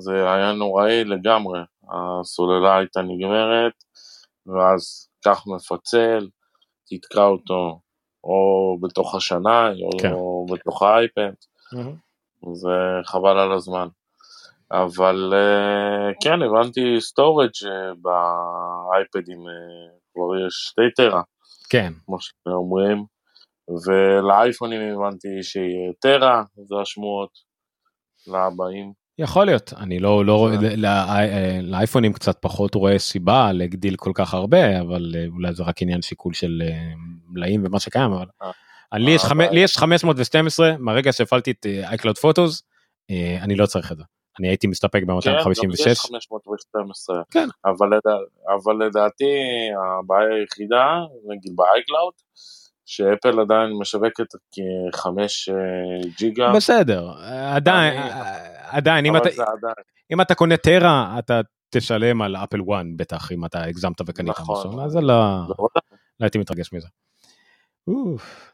טוב, חברים, אנחנו על אירוע של שעה, עשינו שיקום 2 שעות, שזה יחס הגיוני לכל הדעות, ככה זה עובד. אני שבוע הבא נעלה, לסיכום קצת יותר מסודר, כי נלמד הרבה יותר על כל מה שקרה עכשיו, מוזמנים כמובן להצטרף גם שבוע הבא, כל יום שלישי בעצם ב-10, אני לא חושב שיש לי איזשהו טאקל שבוע הבא, אין איזה יום זיכרון, איזה יום מוזר כזה, לא, יום שלישי הבא, 27 לאפריל, אנחנו ניפגש ב-10, הפרק הזה יעלה כפודקאסט כמובן, כבר לא מחר, יעלה ב5 בבוקר כרגיל, יעלה כפודקאסט, זמין בכל אפליקציית הפודקאסטים, applog.rafi.media, בטלגרם, אם אתם עדיין לא שם, אז תצטרפו, טלגרם של applog, נמצא, הלינקים נמצאים בקבוצת הפייסבוק, נמצאים בתיאור הפרק בפודקאסט והכל, קלאבוס גם כן, אני שוקל לפרוס קצת מקלאבוס, אני לא כל כך מבין איך אני אמור לקדם את זה, שאנשים באמת ייכנסו ויקשיבו, אבל בסדר, אם זה ברקע ולא מפריע לי, סבבה, טלגרם עובד, הכל עובד היום, חוץ מהתוכנה העיקרית שלי, שפשוט לא עבדה, כל השידור הלך פקקתי בגלל הדבר הזה, אני מתנצל בפני מי שלא הספקתי לדבר איתו, להעלות אותו, או להקשיב לו, או להקריא את מה שהוא רצה להגיד, אני אשמח את תצטרפו לשידורים הבאים, לצילומים הבאים, זה שידור חי, שהופך להיות פודקאסט לא חי, אבל גם לא מת, ואנחנו פה באפילוג, applog.rafi.media, אני אומר ניניו, אפשר למצוא אותי בכל הרשתות החברתיות, בדרך כלל כסטודל אומר ניניו, או סתם ניניו, גם תצעקו מהחלון מספיק חזק, אני כנראה יענה. גם הבא, אמר שהיה הרבה יותר ממה שציפה, אני מסכים, אלא אם כן קראתם כתבות שהיה אמור להיות גם עוד מיליון דברים, היה בהחלט מספיק, בהחלט יפה, הרבה דברים לחשוב עליהם, הרבה דברים לקנות, אפל TV לגמרי תפס אותי בהפתעה, אז היה מעניין. שוב, תודה רבה לכולם, אפילוג 053, 20 לאפריל 2021, תודה רבה, לילה טוב לכולם. אני לא יודע איך אני מסיים את השידור פה, אני סתם אמרתי לילה טוב. אוקיי. סבבה. לילה טוב. הנה, מצאתי. לא? לא, שיט, זה עדיין לא זה. לילה טוב. עדיין לא זה, איפה זה? הנה, לילה טוב. ביי. לילה טוב. ביי.